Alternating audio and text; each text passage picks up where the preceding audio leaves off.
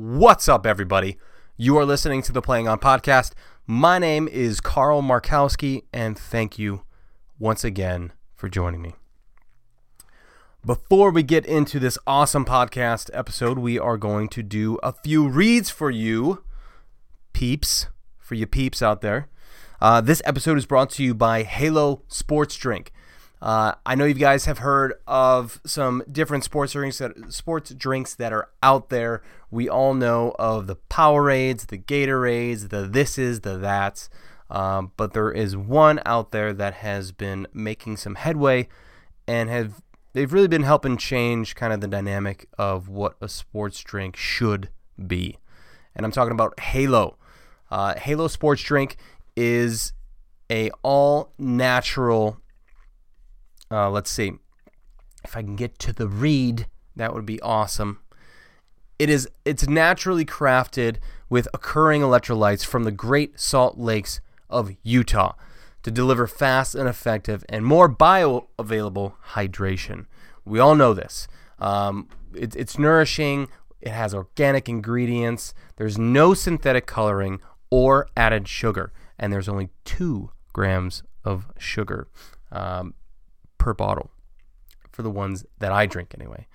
Uh, their immunity boosting formula blends lemon juice, ionic trace minerals, and essential vitamins to replenish your body of important nutrients. It's low on calories, big on taste, and it only has actually 10 calories. Uh, and like I said before, two grams of sugar uh, per bottle. So you can pretty much chug all of your Halo guilt free. And it's delicious. It's uh, it's a great drink. I usually have one or two of them with me whenever I play on the weekends. Um, you know, per day, along with all my water that I drink, uh, and also in episodes. I'm drinking one during this episode, but um, you can find everything that you need over at halosport.com. They have a bunch of different products over there, along with different flavors, and you can read up all you need to on the product itself go ahead and give yourself a little bit of a taste if you'd like. Uh, if you are going to go that route, you can go ahead and try some uh, 10% off if you would want to with promo code capital TPOP. And uh, yeah, you get 10% off your entire order.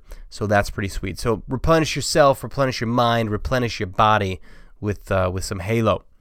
Uh, we are also brought to you by Charm City Paint Balls. Guys and ladies, everyone listening, if you're looking for headgear at an affordable price with quality out the dough, this is this is great stuff, man. It's handmade. Uh, Mike does everything himself, and it's all high quality. It's all limited runs of everything, and it just it's it's a great product. I can't tell you enough. I've probably repeated myself so many times on this, but it's all true. Um, he is open to any kind of uh, custom orders that you guys can think of. Uh, he doesn't do any sublimation. It's all it's all fabric. It's all nice and just original fabric. There's no sublimation like silky screens, or I guess silk screens. Okay, it's kind of cool. But the sublimation stuff, it's like nah. Um, I like the the nice heavy duty, you know, heavy duty fabrics that'll wear well, that will uh, that will age well, and it just look cool. And Mike does a great job at that. We are teaming up. We're doing more pack bands on the way. He has hats, he has stickers, he has head wraps, he has head bands, and we have other things in the mix that are coming out. So make sure to keep an eye out. That's Charm City Paintball on Facebook, along with the Instagrams. He's always posting the new stuff up there. But if you don't see anything that catches your eye, go ahead and give him a little, uh, a little, a little shouty shout and uh, work something out. He's open for suggestions. But make sure you let him know that Carl from Playing On podcast sent you over there. I don't know why I say Carl. It's not like anybody else does this shit with me. It's me. I'm doing it. So, on that note, just tell him that I sent you over there to to to try it out. Um, thank you, Mike. Appreciate it. Also brought to you by Melloveo. We all know the CBD game is crazy but we know that we're all looking for awesome, amazing, quality, working, legit product. And I can tell you right now that Melloveo delivers, bruh. I don't know if they I mean, they might deliver in these times. I don't think they do, but uh, they deliver as far as their product goes. It's amazing stuff. I've been using them for uh, a few years now, and they've the topical stuff that I've been using, the the actual tincture. Um, we have pet supplies that they they have some awesome pet treats that my dog loves, and anything really that you need as far as CBD goes, you can find over here. And they have lab results. They have uh, all the information that you would like on their product over here. Any way you can ingest it, besides the butt caplets, capsules, caplets, uh, they have them, man. They're here. Try them out. It's amazing stuff. I also really enjoy the honey. Um, it hits my sweet tooth. What can I say? But their flower is amazing as well. But uh, don't take my word for it. Go ahead and head over to Melloveo, M E L L O V E O dot com. And if you would like, if you want, you can have 15% off your entire order with the promo code of capital T P O P. Enjoy you some CBD from Melloveo and see how it goes. Give yourself a test. Give it a week or so before everything starts to kick in. Uh, or some people are different, man. I felt you know, when I started using the the topical stuff on my knees and my joints, I started really I don't I would say within a day or so, um, it, it started helping out. So I use that stuff all the time. But uh, everybody's different. But give it a try if you're on the fence. Um, yeah, amazing product, amazing company. Appreciate it, Melloveo. Uh, guys, also, if you're looking for any more information on the podcast itself, go ahead and head over to theplayingoutpodcast.com. And if you're looking to support or contribute to uh, to help keep the podcast running and going, you can go over to uh, patreon.com slash theplayingoutpodcast. Thank you so much to all the Patreons over there, patrons and patriots who are over there right now it's greatly appreciated, and I am uh, very, very fortunate to to have your support. Thank you, thank you, thank you. All right, everybody. This episode is with Mr. Zach Garstka. He is a, uh, a divisional player here in Ohio. He plays with uh, Team Lockdown, and I hope I said that. I think you lock. Yeah, I want to say Lockdown. I swear it's Lockdown. I apologize if I'm wrong. Man, I should. I swear I have it written down here. None of my paperwork is in front of me. so organized, right? Um, Zach is a, uh, a player down there who has him and I have been talking back and forth about this project that he is he's been working on, and he really wanted to get it out there, and I, I, I think it's a great idea, and it's it's just great positivity and everything for the sport um, of life really, essentially, and for everybody to come together and, and really find this equal plane. And uh, and he's all about paintball in the in the Midwest, uh, in Southern Ohio as well, and just bringing up you know generations and seeing the paintball scene grow down here in Ohio. So or up here in Ohio, depending on where you are. Over here, up here, it's all geographical depending on where you are. But anyway, it's uh, it was a great conversation. I had a I had a really fun time, and I think you're really going to enjoy it. So here it is. Here's the podcast with Mr. Zach Garstka.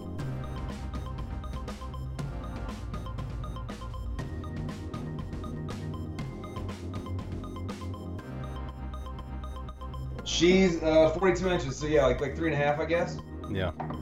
Yeah, she's um, she is 27 years old. Snake ears? Like 142 in uh, human years. Yeah, snake years like 27. Oh, jeez. I got her when I was 15, and she was like eight months old. Have you always had snakes, or is this your first one? First one, man. She's been to college with me. She went to California. She's been everywhere with me. She went like in my car. Literally drove all the way across the country in my car on the snake in the car. That's awesome, man. Yeah, I, I love snakes. Are so fascinating just their their whole everything about them is uh, is crazy. And um, I've always had like w- this whole thing with snakes. Um, they've never bothered me. Like I've never had an issue where like I I'll always try whenever I'm outside, like walking with my kids or or just going like walks in parks. If I always see one, I'll always try and like like pick it up and like just look at it and just kind of like interact with it and I don't know. I love them, man. I obviously I know the ones to avoid. Um, I'm not trying to go croc hunter or anything like that, but it's I, I love just nature and animals in general. Me too. Cats can suck a dick, but Yeah. so true. but I mean so, most of them. Yeah, I've had like one or two really cool cats, but The Yeah, man. majority just do not like people. Like, and if you're a cat person, I'm sorry, but I'm I'm I like chill cats are cool, but most cats you are like not. I feel. right. Most of them are pissy and they claw you and they get into stuff and like yeah. Well, and you gotta pick up their shit. Well, yeah, you Yeah, gotta pick yeah. up. It, not, and I'm not saying like, oh yeah, you have to pick up your dog shit. Like that's that's fine, but that's outside, and it's not like in a little box in your basement or upstairs somewhere that you have to hide away. It's like I, I don't know. Right? I don't know. I don't know. All right, I'm good. I was smoking earlier. I was Man. trying to like look at this snake, dude. She's wrapped around the headrest, so I can't get her out. She'll go through something so Mhm. that she's there, you know. So now she'll be cool. I don't have to even hold her. Latched, Yeah, latched. she's probably listening to you. So what's new, man? What's uh, what's uh, what's it, what's it like down there? You're in Columbus, right? Or are you south Columbus? I'm in Dayton. Or you're in Dayton? So you're you're north east northwest of Columbus, right? No, um, south, south uh, west of, of Columbus. Um, you think I would know these Yeah. things just being from no, Ohio? that's all but- good. So you're up here. You're north. You're kind of northeast. Columbus, then down to Dayton. Oh, see, I'm, I'm on the wrong side. I, I was thinking, well, Canton's on the east side. Um, I drive down No, there every our- once in a while, a lot of but our boys from Cincinnati, and so it's like, you know, a lot of us have an hour to an hour and a half drive up, Mm. which is pretty convenient. hon- Honestly, we used to complain about it when I was on the other teams before, but not anymore. dude, my buddy Todd and I, we, we talk about uh, times like that all the time. It's like, for me, Columbus uh, level up is like two and a half hours. Maybe if I if you know if I'm if I'm good on the wheel, it's like two fifteen. But it's like, man, uh, it, an hour to an hour and a half, I feel like is such a nice happy medium on like just being able to get ready in the getting there. You don't want to be super early and be there and just be kind of like lazy ass about it, but you also want to at the end of the day be able to like think about everything on the drive home and be kind of collect yourself and take in the practice like because there's so many times what I'll do is like going home uh, is my time to like reflect and, and think about everything. It's it's it's almost just as Oh, yeah. important as like the practice itself. Do you know what I mean? Yeah, if you don't reflect, you don't uh, take that time to like get the learning experience. You know, it's like a really, it's a second nature learning. Yeah, it's like it's like a criticism being of your mis- it's a criticism of your mistakes, uh, but a criticism of just it's like it's a good um like inventory. Uh, I think of it as like looking at the good things that you did good and like praising yourself in a way of like like you know that that's like it works right and you just kind of reassure yourself and then on the other side you you you assess what really didn't take hold and what didn't work but at the at the same time I look at a lot of mistakes as not like a definite mistake but just a way that something could have been done something could be done a little bit differently. So it's not completely terrible. The mindset might have been right but the timing might have been off. So it wasn't necessarily like a mistake. And I think that's what's huge about practice. And just any anything in general dealing with practice or doing anything is making those those mistakes but like different decisions and finding the right like- way to do something. See, like to reflect and be like, all right, this was a mindset, or this was me not being prepared with my loader and having it, re- it reloaded in time, or something like that, right? hmm Yeah, yeah, because proficiency proficiency over uh, time, I think equals efficiency efficiency um, of of of your timing itself. If that makes any sense. Timing gets gets shorter, and that's what they're talking about. Like time speed slows down if you're able to like work that over in your mind after the fact. Then it's like it becomes second nature. But I think that slowdown is is more a more definite understanding of the situation. I, I think that's the time. Okay. You know, I think that's the time slowdown, because whereas if things are chaotic and you're trying to figure it out, everything's happening fast, right? You you know you're you're you're trying to you're trying to figure out, and the brain is trying to fire the neurons to be able to figure out like what works. But if you've been in a certain situation for so long and you practice and you go through the routine, those neurons have already been kind of solidified in a way. So now it's a lot quicker for the signal to find it. Yeah, it's you not know? chaos to you, right? Exactly, and that's where like uh, the differences between the divisions of pro and semi-pro, or even other divisions, are those the decisions are made quicker, and they're more efficient decisions. They're they're they're more efficiently positive um, decision making. Excuse me. Makes sense, yeah, from the get go. So what? Uh, how did? Well, first off, like, how'd you find me and contact me, and and uh, and and why? But first, before we get into that, um, we know each other over a very co- very common denominator, which is paintball. Um, how did you? Let's start with your like your life story of how you found paintball and and how you got to where you are now. Oh, probably around 11 or 12, whenever the Extreme Paintball in Xenia would let us play there. Uh, it wasn't a birthday party or anything like that. It was just me, my brother, and my friend David. And I believe it was in the wintertime, and we just went and played as soon as we were old enough, you know? And I believe it was woods ball and all that. But I don't know if you heard about this. When I the only tournament ball I ever played, and this is when I really got into paintball, was when I was around 19, uh, the Bash, and it happened in Ohio. It was called the, the Ohio Bash, and it was What woods year? This was like late 90s, early 2000s, and it, it was all for cancer. Oh, dude, I didn't start playing until 2002 ish. Okay, so you started playing right when it was about finishing. Yeah, And it was a woods ball tournament. woods ball and 10 man stuff was like kind was of on the exit. Yeah, yeah, exactly. Well, I- well, like it was, it was still popular, but it was like airball was starting to pick up, and and and that side, getting out of the woods, was becoming more prevalent. Yeah, as a matter of fact, Extreme and Xenia had just built an airball field right in the middle of me doing those tournaments every year with my friends. Like the Lockhart family, they were like ex-Marines, and we would go out there and camp out, and it would be like a weekend thing. The bash was awesome, dude.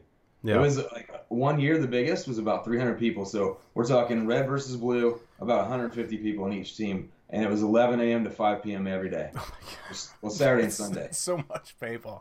Oh, it kicked your ass too. I remember one day, I was, I was. This lady's like, "Are you okay?" Because I was pale in the face. I was Mm. like dehydrated as shit, you know. Yeah, yeah, dude. I, I, I don't know. I for me, I can't get into. I think I'm so over my career span has been have been so invested in the tournament side of like the airball side that it's really hard for me to like enjoy big games or enjoy like woods ball or anything like that like it's it's really hard for me because i, I can't ide- identify Right. you know my you, have almost- you have to have somebody really teach you the way, and then do it a couple years in a row before you even really like feel like you fit in. Yeah, and I've played tournaments here and there, but it just doesn't do it for me until we get to the hyperball field, and then I'm like, okay, all right, I can do Yeah. this. I can I can play I on this. Hyperball, dude. Hyperball is like a great blend. There's nothing like being behind a bunker that's like just you crack, crack, crack, crack, crack. Yeah, and and you're trying. It's it's so much more of a mental fuck. I think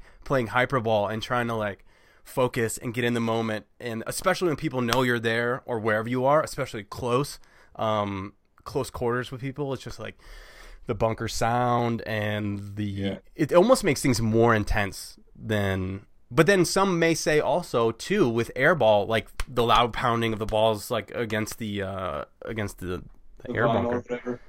yeah so Yeah. uh, i think everybody you know everybody's different so so what happened after uh the bash for you Uh, they stopped doing. it. I think 03 or 04 was last year, and uh, let's see, graduated in college uh, from Wright State in 2005. Moved to California, and then of course took all my gear with me. I played at Hollywood Sports just as like a rec player. oh never yeah really played. Yeah, never really did. And then I actually had my auto cocker was out and found the guys doing like the astroturf practice on the airball fields like when that started getting hype and it was like well I didn't get have to play rec ball anymore I could play with like the more advanced people hmm and I was out there with my mechanical cocker but it worked that's where that's where it starts man everybody starts somewhere um Yep. were there what pros let's see if this was 2004 2005 did you have dynasty out there I believe they went to like uh, the one that was in Because SC Village in Hollywood. SC Village. okay. Now that was uh, east from where I was, and I was just going to Hollywood Sports because it was my closest place, and I wasn't doing anything but rec ball at the time.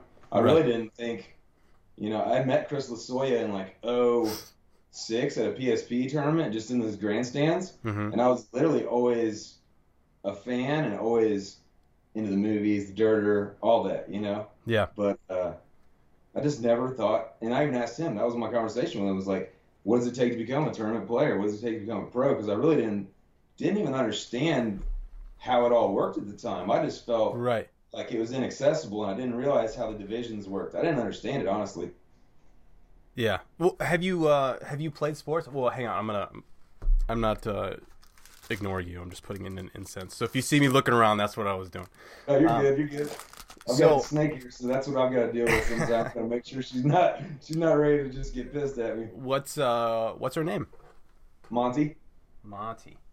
I kind of gave her like I had the name picked out before I got the snake, so it was like it was a done deal. Nice.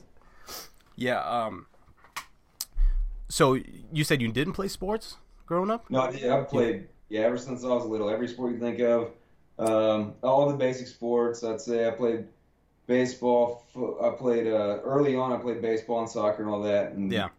Uh, wrestling in junior high school. Then um, high school, I did track and all that. And then in high school, I just did football. And then after that, in college, I actually did rugby for a year. Oh, really?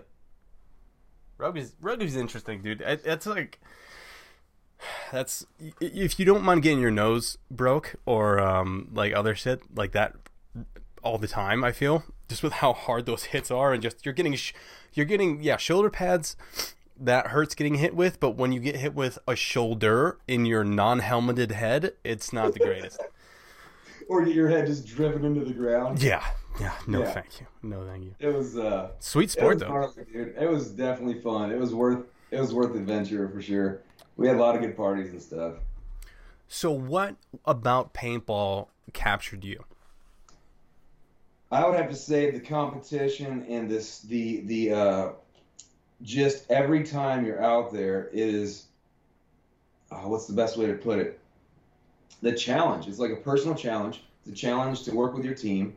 It's you know when I was a kid, it was like oh you know cops and robbers, you know cowboys and Indians, war, whatever. This is Mhm. kind of a way for teenagers and adults to do that. So I was like, um, a pre- and then once I did, I realized the difficulty of it to be good. You know, like even those woods ball tournaments in the bash. I mean, I would walk. I was watching those guys that I would go out there with, and they they knew what they were doing right off the bat. Like I had to learn how to how to like communicate, stay low, lay on your belly. Sometimes don't don't do anything. Don't shoot your gun if you don't have to. You know, Mm-hmm.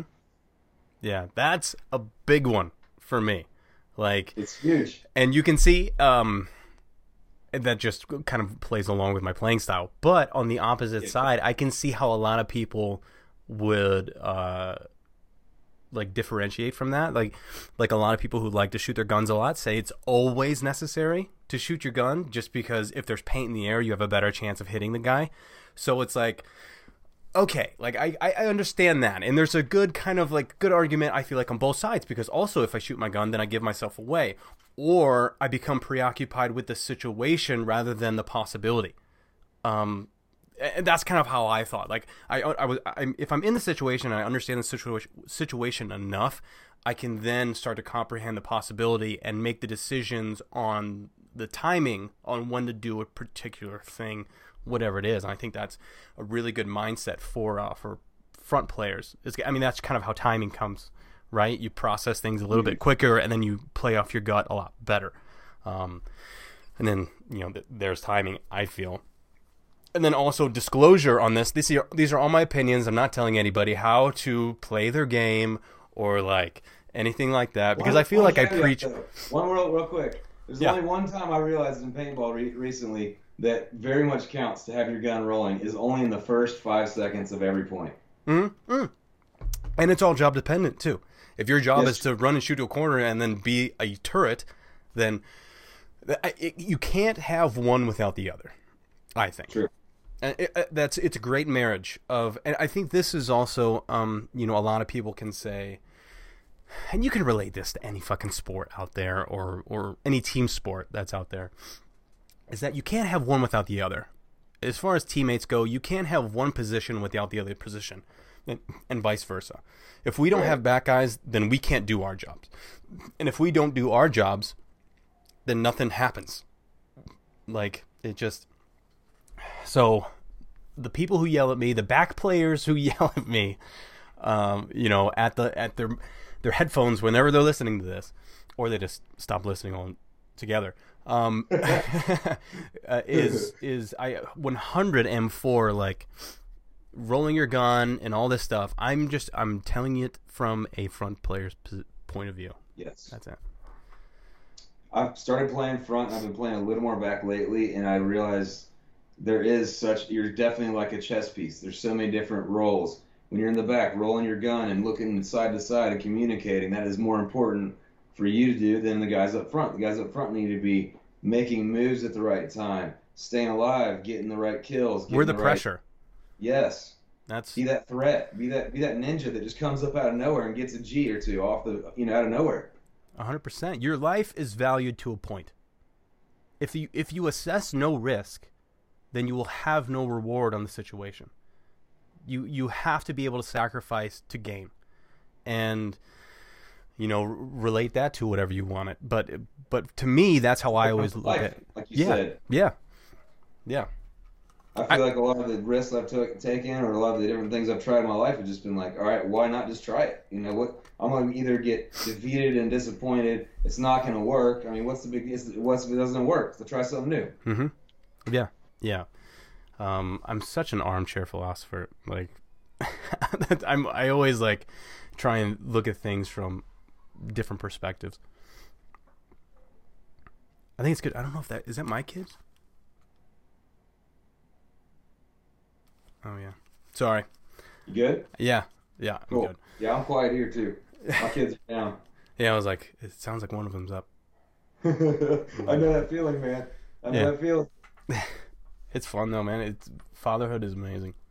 It is. It, it makes you uh, respect others that have come before you. You know, your own parents, your own dad, everything. You know, it's pretty cool. Yeah, and what's going to be insane is there the the same uh, you know parenting is like history and dealing with kids. I feel like is how history how it repeats itself. And you know, I remember thinking to my parents of like, "What do you know? Are you kidding me? I'm 18 years old. So I know true. Everything, and I'm to do whatever I want." And and uh, now being a parent and kind of having some of those realizations, like, oh my god, I can completely understand that, and I can't. I'm dreading the day of like when my daughter's you know is 15 14 15 i'm sure it's to be even younger but just like the things of like i know i know what you're thinking about like and I'm sure our parents were the same way just being like i know i was a kid once i was a kid once i might not be going through the exact same scenarios and situations as far as like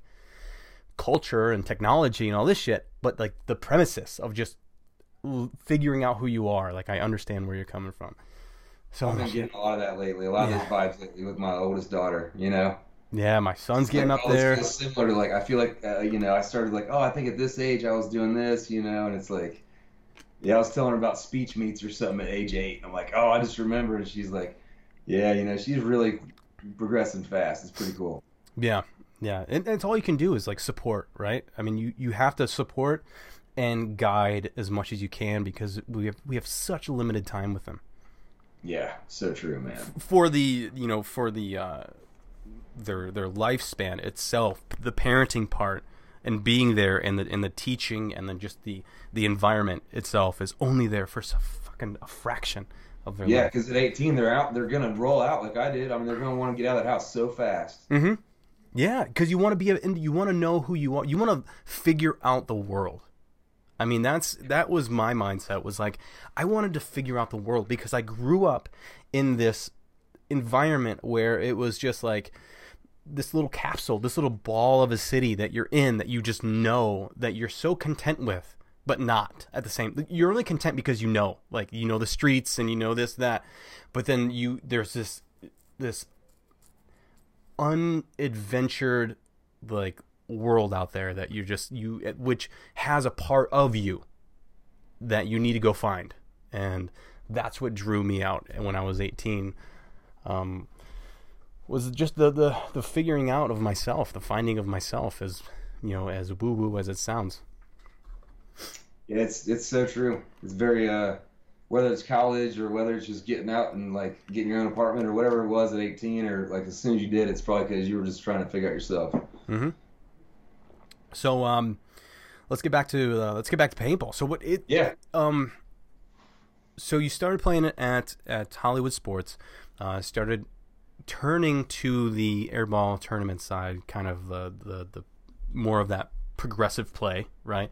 Yeah, I think I, I was uh, I walked over there and kind of like listened in and watched, and then I bought some arm pads and you know because it was like some sandy gravelly shit out there, you know. So it was over after you bought arm pads. Arm pads were like the the okay, I'm I'm interested. Like Yes. Yeah. Yeah. yeah, I was like, I must be into this, and then I knew my gun wasn't really tournament gun, but you Mhm. know, uh, and just out of college, just moving out there, I mean, I just was working, and you know, every time I had the extra money to go, I'd go. Yeah, it's addicting, man. It's it's not on, it's it's addicting more because you like it's a challenge on both ends of like physical. Like I compare it a lot to, even though it's a team sport, I compare it a lot to jujitsu, um, where it's kind of like it's physically strenuous, um, because you're just you're using your whole body to try not to get strangled, mostly uh, most of the time. Speaking of which, exactly. Um, and then the other thing, you're trying to figure out this puzzle of a person, um, and, and figuring out the pieces and just trying to get all that shit firing. So it's such a mental and physical challenge. I feel like that's it relates so much to paintball.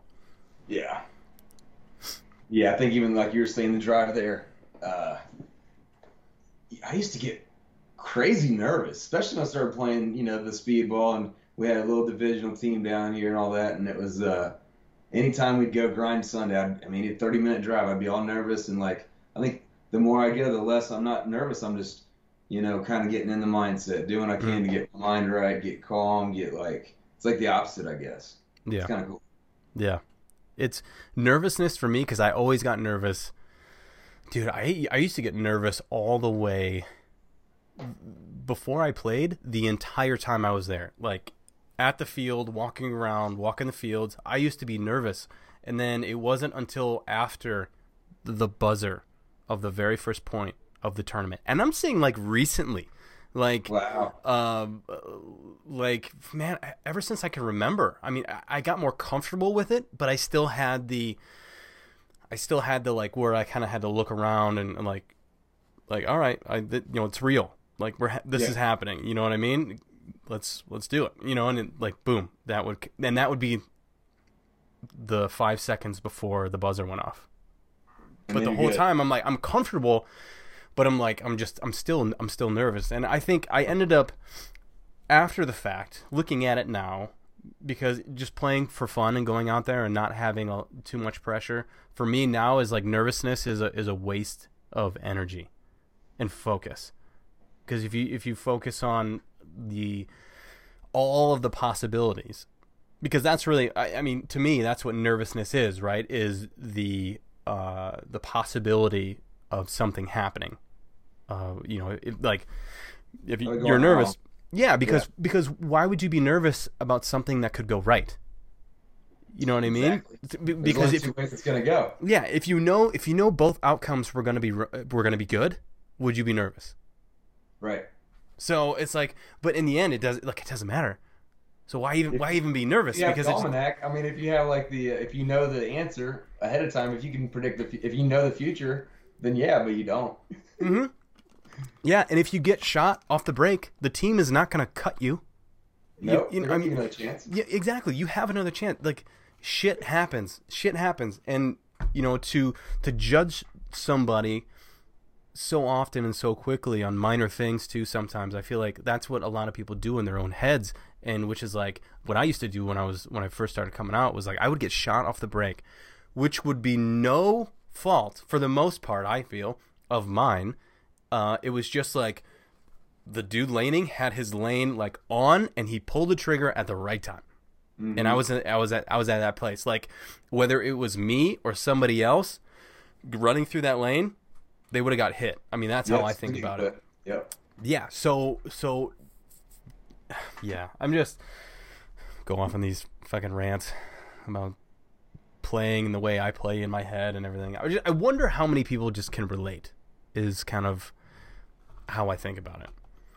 I bet every front player can relate. I bet most people that that are new coming up trying to figure out like how to keep you know people happy when they're out there playing. They're probably they're probably thinking like, if I get shot off break, are they gonna hate me? Are they gonna think I suck? So Yeah. it relates. Yeah, man. It's who cares? As long as you as long as you're doing something that you really enjoy and you're having fun, like who who cares? Right. And I love the people that are like, hey, what I do wrong? Or they're like, hey, you know, can you watch me into this next point and tell me? And I do the same thing. Like, I've been getting some seriously good feedback from, you know, Chase Kramer, the guy that runs our team. I mean, there's some.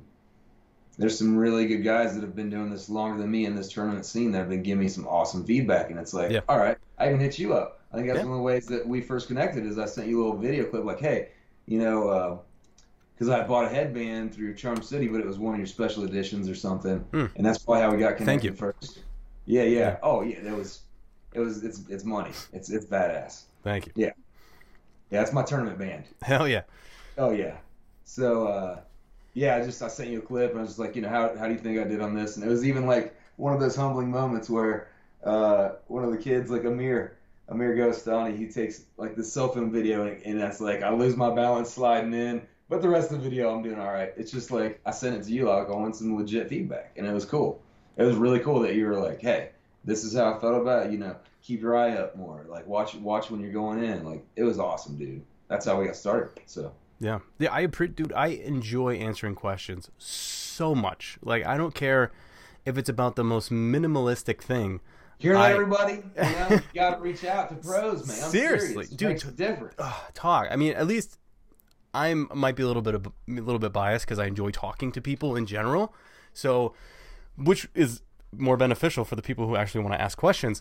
But like, I just enjoy having the conversation, no matter really what it, it's about. It could be about like, well, I don't know if I should change the you know the the gauge on my tank. The screen's cracked. I was like, yeah, just change it out. Like, why not? Right. It, it's like nothing. I try not to have anything bother me because it's not because then I'm making it personal. I think most people are shy or they're worried about how you're going to react to their question. I Mhm. swear to God, that's how I feel. That's just how my I feel on it. Yeah, and see what's the, and that I think that goes back to the nervousness, right? There's there's a potential. You you're thinking about the potential of them not liking what it is, but what if they do? Then, Exactly. then there's no reason to be nervous. And if I if I don't like it, who gives a shit whether or not I like it? I don't care. Do you? If you like it, go with it. yeah, share the world. Yeah. Yeah, yeah, exactly. Uh, Now, um, hopefully my feed. Yeah, I'm I'm hoping my feedback was beneficial. Uh, No, it was very much so, and yeah, still uh, still have to work on certain things every day. It's like that that going guns down as a front player, doing that and somehow getting your head up on the way is is, is hard to do sometimes. well, for the most part, look at your route, right? So I think that's what what makes the the greatest running and shooting front players or or even mid players for that matter, um, because we're at such closer quarters t- to people when we start running and shooting. hmm you have to be that much more focused and accurate, right? On and looking downfield and seeing who you have to hit because you have a. I feel because you're closer, you might be moving a lot more, but you you're so much closer that your odds are better. I think. Yes. So Yes, um so that's why I feel it's so good to get good at running and shooting, but before you do that, you have to get good at running and looking. And once you get that down and you're running and looking, now you're not worrying about the path that you're taking, you're more worried about the shot that you're making. So you're talking maybe looking at the path you're going to take with your feet and with your body first. So you already have that kind of training before you go, and then when you go, try to go on that path with your heads up. Exactly. So now you're less worried about the route that you already know that you're taking, but you're more worried about the shot. Because your body is is doing it more or less like second nature running to the spot because you probably do it so much. You know the route especially if it's a straight route where you have to just run and go right behind a can or something like Yeah, that, yeah. or like usually a stand up because there's no fucking laydowns anywhere. Um, you usually like sk- you usually skim a bunker and you take a dive five feet after that, and you're usually probably in D one if not close to D two at that point. So it's like you you have our if you already make that pre-programmed in your head and you know it's not a crazy move because you don't have to make any cuts. You're literally just going straight. You can now focus on looking downfield at where you're at and be able to kind of like for me it was always like a it was an unconscious foot count i feel but it wasn't it wasn't a foot count it was like a foot feel to where you know like once you get past that can you know for the most part unconsciously i feel how close or how where you need to dive to be behind d1 or to, to be behind d2 so once that happens you can kind of based on your speed, like judge when you have to dive and when you're actually going to be behind the thing.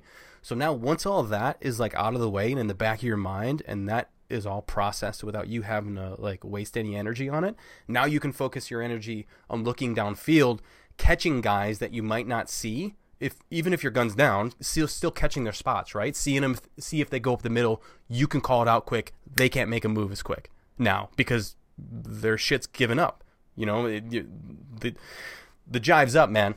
The gig is up. The up. The, the gig is up, bro. Um, the gig's up, bro. I love somebody should make that a call. The gig is up. Um, Yeah, yeah. but now you have an advantage. Even though you didn't do anything besides look downfield, you now have information that you can spread. Whereas if you just ran there and dove in, yeah, you made it alive, but now you're also not knowing where that guy is. Un- until you like do the work of like wrapping and like cutting that guy in and then going forward. But you can like you're gonna have to do that eventually. But now infor- informing all the other guys, now that makes that guy's life a little bit harder, if not a lot harder, because he's not working in secrecy. And you're ahead of the game at the point before you're even sliding in. Dude, that's why the, one of the That number happens. one things, man, I, I tell people all the time is look up. There's not a ton of shit you can run into, and they're all filled with air anyway. So if you run into it, you're not going to get hurt. It's when you do like you run into another player or a ref or something like that blows. But all the shit that you could possibly run into is like filled with air, and you'll be fine. You're wearing a fucking miss- chin strap. I miss those old videos, the short bus videos when people were just making spoof moves and running smack face into bunkers. and- Mhm. oh god, it was great. Dude, I've done it before. I'm not gonna lie. Oh, That was me. And we- uh, you played a lot of paintball in, the, in, that, in that situation, just going fast as hell into a bunker. You know, I Yeah. had to happen. Yeah, man, it's uh, part of the game. Part of a being a part of the thing about being a front player. What are you gonna do? Yep. Um, I brewed up some green tea with honey, and just because you know, because it's it's your thing, so I had to do it. I used to drink coffee. But I was like, late night, I'm gonna do some green tea. there you go, man. I I actually have a Halo at the moment. Um, I Is that your uh, sports drink? Your new sponsor, uh, with like or uh, electrolyte drink? yeah yeah. Um, so far I've really I've really enjoyed it. This is not. I'm not doing ads right now, but this is Oh, I meant to ask you that. yeah it's uh, really good. deal with cramps? How do I deal with cramps?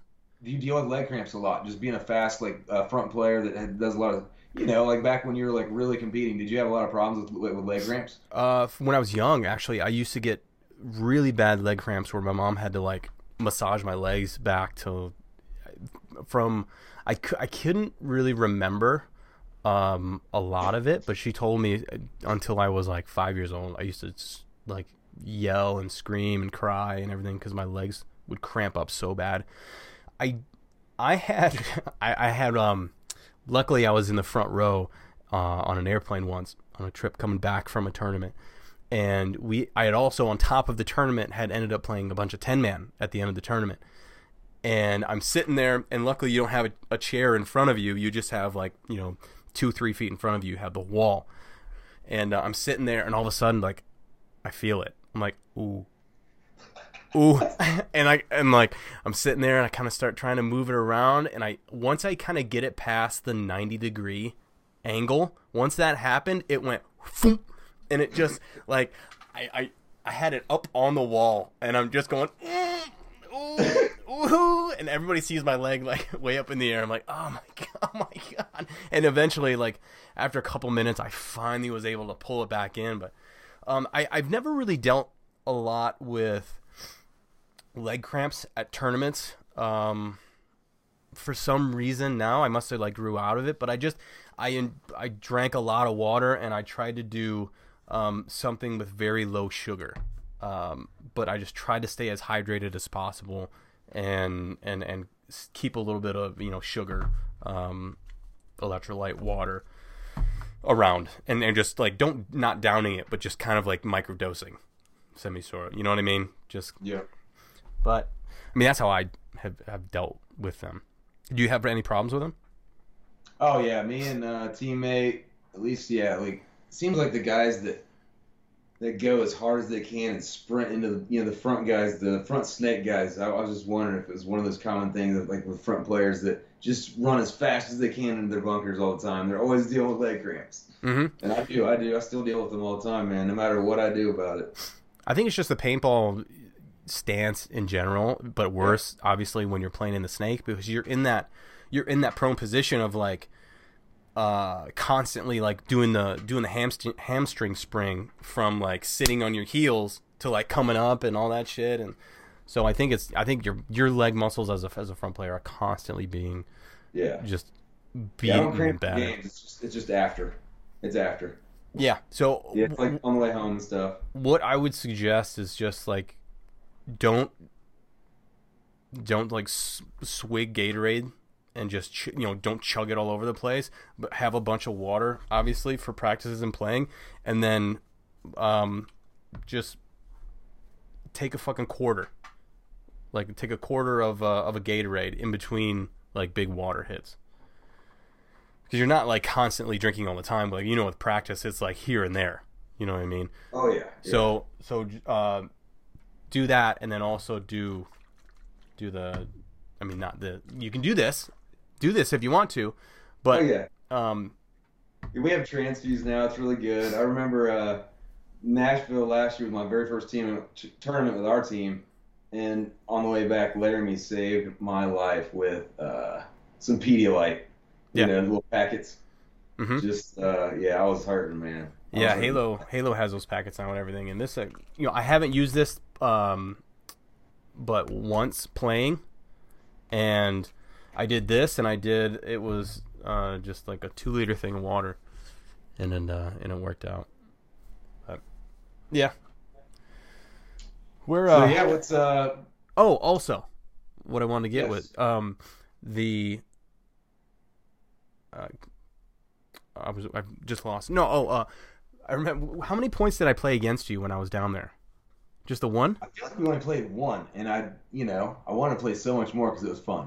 Yeah, and because I remember I, I called uh, I called you out because I was like, hmm, hmm. I'm kind of like watching how you're lining up and everything. And this is a great part about paintball too. Is like you're when you're looking down at the other team, dude. Assess body language. Like there's a reason why guys will kind of skip around and like relocate and do all this stuff. Like look, you if you can see them, like kind of give them, or even if you can't see them, like you know, do a little scuffle, little scuffle shuffle, walk out and just kind of take a peek, take a gander, and just kind of like gauge some body language. And for some reason, to you, I was like, pretty sure he's gonna run through that gap. So you should go here and you should shoot the shit out of that gap, and you're gonna hit him. I guarantee it. and, and that was that was pretty much the conversation. And uh, that was that was Josh, uh, Josh Lemon, and I, I was and he did it, and it worked, and I was like, sweet, it worked. Yeah, it It worked. That's awesome. It's so true. I guess uh, we had a 35 second point in the MSXL, and I believe I was moving around, moving around. I didn't wait until there was like just one second left. I kind of gave my stance away about five seconds probably, and he's like, "D-side runner," you Mhm. know. Uh, so they clipped me in my pack on the way out there. We had 35 seconds to kind of you know tie one up, hmm but we do it. So See, the best part is like if they know I'm going that way, like I'll usually set up. I'll, I'll be where I'm gonna stand. I'm not gonna like hide where I'm gonna stand, but then like I'll change up my stance like two seconds before. Because at two seconds, it's it's a good one because they're listening for the buzzer, so their mindset is kind of too there. late, yeah. And then if they yell something, you have to comprehend what they're what they're saying within that two second kind of like. So I'm gonna start doing that. I think I'm gonna have to add that to my uh, the notches in the belt or whatever. Start just kind of mixing it up at the box. Yeah, man. Yeah, I, I had a really good time down there playing. Uh, I gotta get down there more often and and uh, I didn't play. Yeah, we won't be. What's that? I was gonna say we won't be doing too many um, dedicated drill days like that unless it's like a Saturday morning. So like Sundays, like this Saturday, we're doing like a big grind, a big um, split deck X ball format. Get everybody ready, all the local teams ready for the MSXL. Nice. When uh, when is that? That is the 16th and 17th of May, I believe, down in Nashville. Hmm. Dude, I. Oh man.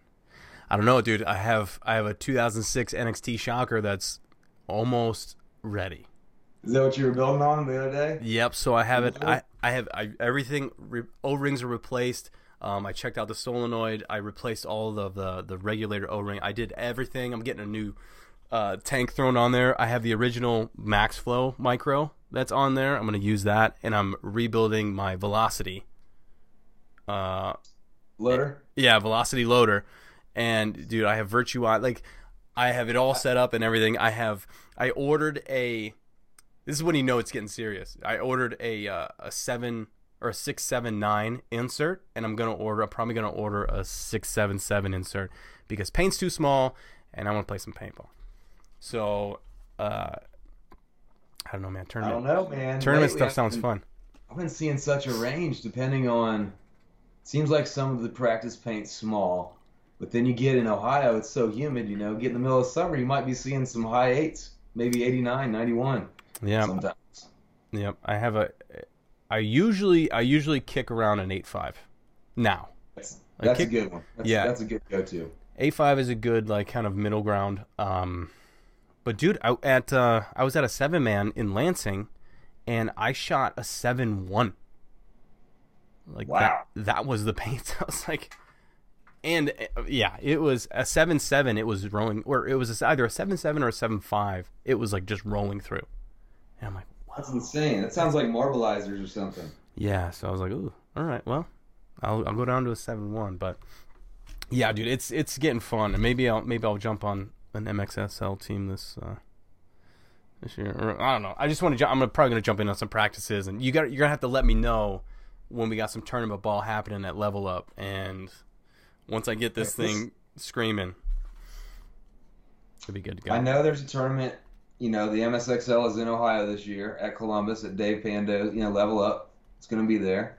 So I don't realize. I can't re- remember exactly the date. Maybe July. It's usually like middle of summer. Mhm.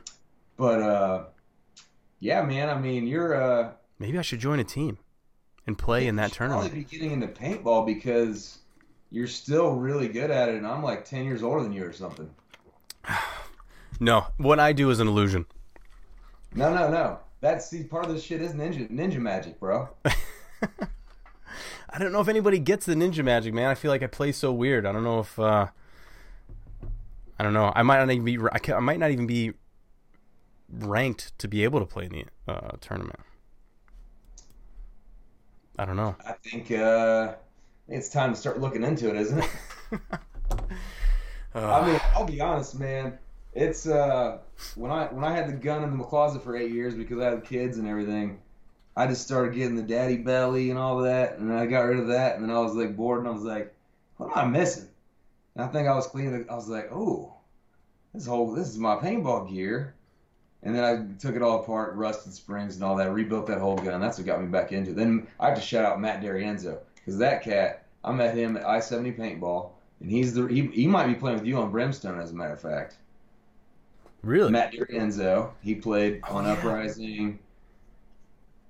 yeah. He's cool, dude. He's the one. He's the reason I play tournament paintball because he he reached out to me because he saw I was pretty good up at I seventy. He's like, hey, we're trying to like to get in this mechanical tournament. Yeah, this nice autococker. You want to like try to get this mechanical tournament? And I said, sure. Let's do a team, Mhm. like a three man mechanical, and it never came through. But then we ended up doing three mans up at Lima. Yeah. And that was like in seventeen. That's when it got started. Jeez. Yeah, dude, it's it, it's getting well. When I first started shooting mechanical, I was like, "This is fun. Like, this is super fun again." You know, but like I said too, as I'm not like super into the woods ball. Like, I'm gonna play. Yeah, it's the best. Dude, it's the best mechanical marker out there. It hand I feel, and that's just me. It's just so me. solid. Has such a, a slick shot. I feel like it's a sniper, and you can also roll it.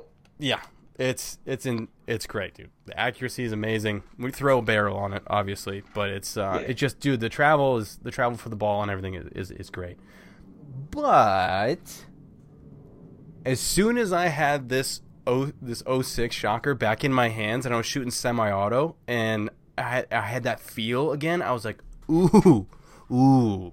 This was a good era. This was this was fucking really fun paintball. So, um, nobody get mad at me if I go down and play and I'm like practicing in semi-auto because No, I think that's legit, man. That's uh, that's player status. When you're in semi-auto, how fast your fingers are going, it should be how fast you're allowed to shoot your gun. Yeah, dude, I'm not I'm not shooting cheater board, dude. Just straight up fucking just normal debounce settings, normal dwell, normal just stock all that bullshit. Stock it all and stock Yeah, yeah. That's semi. what everybody's gonna say.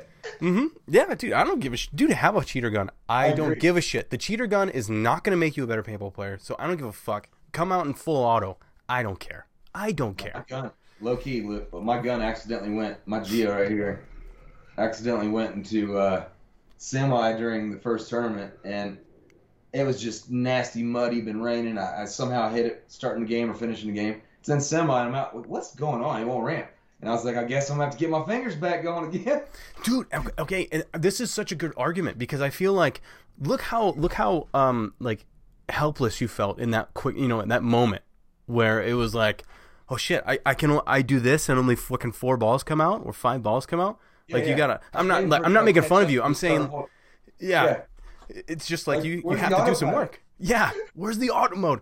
Like, like a lot of people it's like you're driving a fucking automatic car dude it pretty much drives itself but once you tell everybody that you have to have a manual now it's like okay now you gotta learn how to fucking drive Now you're back on the racetrack. now you're back on the fucking racetrack Yeah, that's what's up. yeah dude Yeah, so man, I miss my stick shifts, dude. My last car was a six speed, like close ratio. Man, it was nut. It was so beautiful to drive, and it's like so hard to find now. Yeah, yeah, and it's a it's a shame. And I'm rela- relating that to paintball, dude. I think more people should shoot semi-auto. Don't be an asshole and have a cheater board if you want to. Yeah. You be you. But dude, let's just let's just bring it out. Like just fucking semi-auto, man. Just come down. I'm gonna be Or even shooting do it. like those those uh, hyperball tournaments, like the ICC and stuff. Instead of making you do mechanical, let people do semi-auto, and that way everybody can shoot what kind of guns they want all over the place. Yeah, dude, I had the idea of of doing a tournament series where all the guns have to be older than ten years, and you have to shoot semi-auto. I heard that. I heard that. I think on your last podcast with McLaughlin. That was a great idea. I love that. We call it like the the classic, you know, the classic retro uh, something like the C, The know, retro something- reboot. It's like a retro reboot. Retro reboot. I like that. Yep. Retro reboot. Yeah. And uh, yeah, dude, it's okay. I I feel I feel like we got to start talking about like, I agree. and uh, I know we talked a lot about paintball, but that paintball is also like the whole reason why we're here anyway. Yeah. So. Um, I would like you to talk about uh, this idea that you have that you want to kind of bring to the world, and uh, we can obviously talk about more paintball, and uh, but an hour in, we should probably talk about. Yep. I agree. Uh, yeah. Just I felt like it would be kind of cool to do something when I was inspired, and I was inspired to write a book because I was up late at night and I'm watching TV. I'm having a good time. I'm like, you know, I think I'll, I'm just gonna write something down because I started thinking about money in a different way. Like if I actually got to the point where I put this money away and it got valuable, and over time I didn't have to worry about money anymore, then how could I change my mindset and what could I do with my life? And then I started just thinking different about life, and I started thinking about uh, how he had lost a teammate in October of last year, 22 years old, Tyler Sutter. Jeez. Got got to respect that family. Um, it a lot of experiences with me lately have drawn me to do something special. Uh, been more giving of myself. I made these gun stands just because I had the extra wood around. I thought, you know what? I had, I had I had scratched up a little like drawing of like a gun stand, and we were on chat one night, and I still had the drawing, and I so I made a prototype, and then I refined it, stained it, polyurethane. I gave made 30 of them, gave them to all the teammates just because I wanted to. And everybody's like, "Oh, can I give you something back?" I said, "No, this is you know, this was an inspiration from up above to do something for other people, do something for the team after we had lost somebody like that. Mhm. And uh, that was another situation with this. So I had this inspiration to do something that helped us communicate more clearly with each other without having people react or make you feel like you couldn't say what you wanted to do or you wanted to be affiliated with some uh, political party. You know, this whole last year's been very up up in the air with red and blue. So I started having these visions of, of purple this last year. It was my color, like I, even purple gun. I've got the amethyst, amethyst and black, Mhm. and uh, so I thought about write. I just thought I'm gonna write this down. I just started writing, and I can, I can say what I wrote now if you want, but Absolutely. I wrote a book called The World's Book, and it's very simple. I'm gonna basically break down how it's gonna work real quick, and then I'm gonna tell you what I wrote. Uh, basically, my beautiful daughter Ada, my other daughter's Lena, they gave me a purple book to write in, and my writing's very short, but this is a book that I started, and it's gonna allow everyone else to write into for the rest of human history. It's only digital. If you print it out, it's outdated immediately because everybody in the whole world is going to have a chance to write into it. It's all going to be for charity. Charity for Clarity is the charity's name.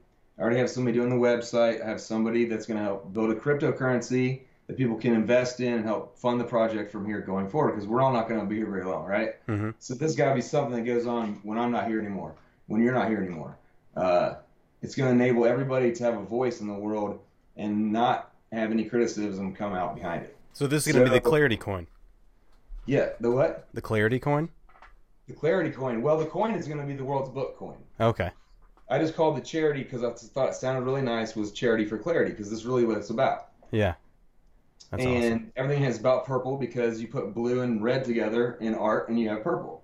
So, uh, yeah, That's awesome. it's yeah, it's just kind of everything's just been kind of coming together in my mind and just been happening for a reason. As like I'm gonna approach this, you know, somewhat re- semi semi retired pro paintball player that I have has a voice on the internet that really has a grasp on life because I listen to your podcast a lot. In addition to all these other great podcasts that I've learned so much from in the last few years because I've been interested in different things like organic gardening and this and that. It's been great.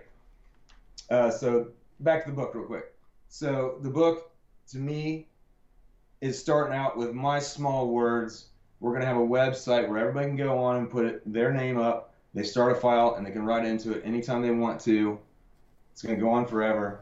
Um, basically, gonna be alphabetized. Maybe do like an 18 and up filter on the way in so that you know schools can use it for kids and, and have an automatic filter for cuss words and all that. We'll probably have some moderators that have to look at things that come in, but Mhm. there's a lot that is going to have to happen to build this.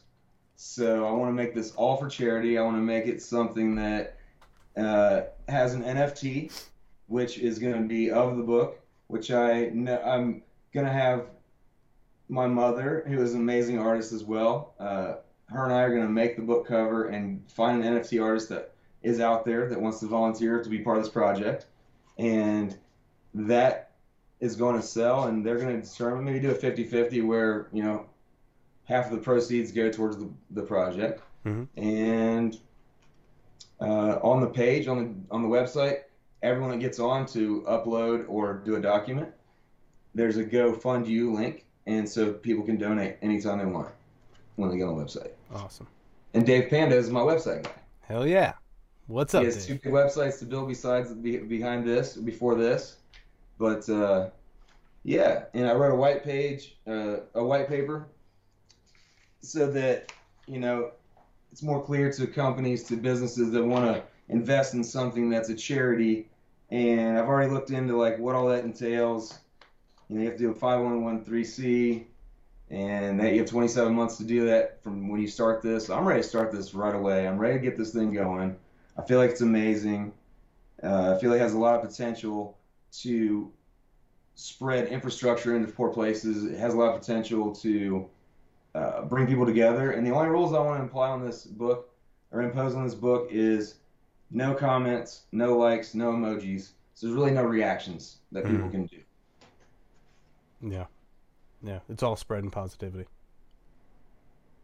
Spreading real, real talk. I want people to be able to, you know, talk about their depression, write an autobiography, write a book if they want to, uh, you know, um, yeah, even write some inspirational words if they feel like if they have it in the morning to make somebody else feel better. You know, Mhm.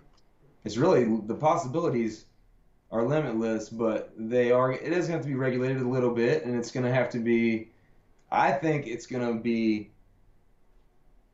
such a motivation for people to do a positive thing with it that it's going to deter all the negative things that are possible. Even though we're going to have to put some stops in for that, you know. Yeah.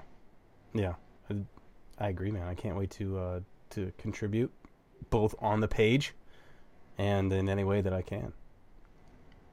It's going to be exciting. I think out of all the people I've asked about it, and I didn't even tell them about the book. I said, hey, if you had the chance to write a book, or if you ever did you ever want to be an author?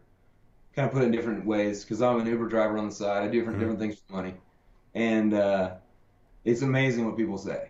Like almost 95, 99 percent of people are like, yeah, I've always wanted to write a book, or I've always wanted to write about my grandfather, or something like that. It's amazing what the kind of feedback I've had.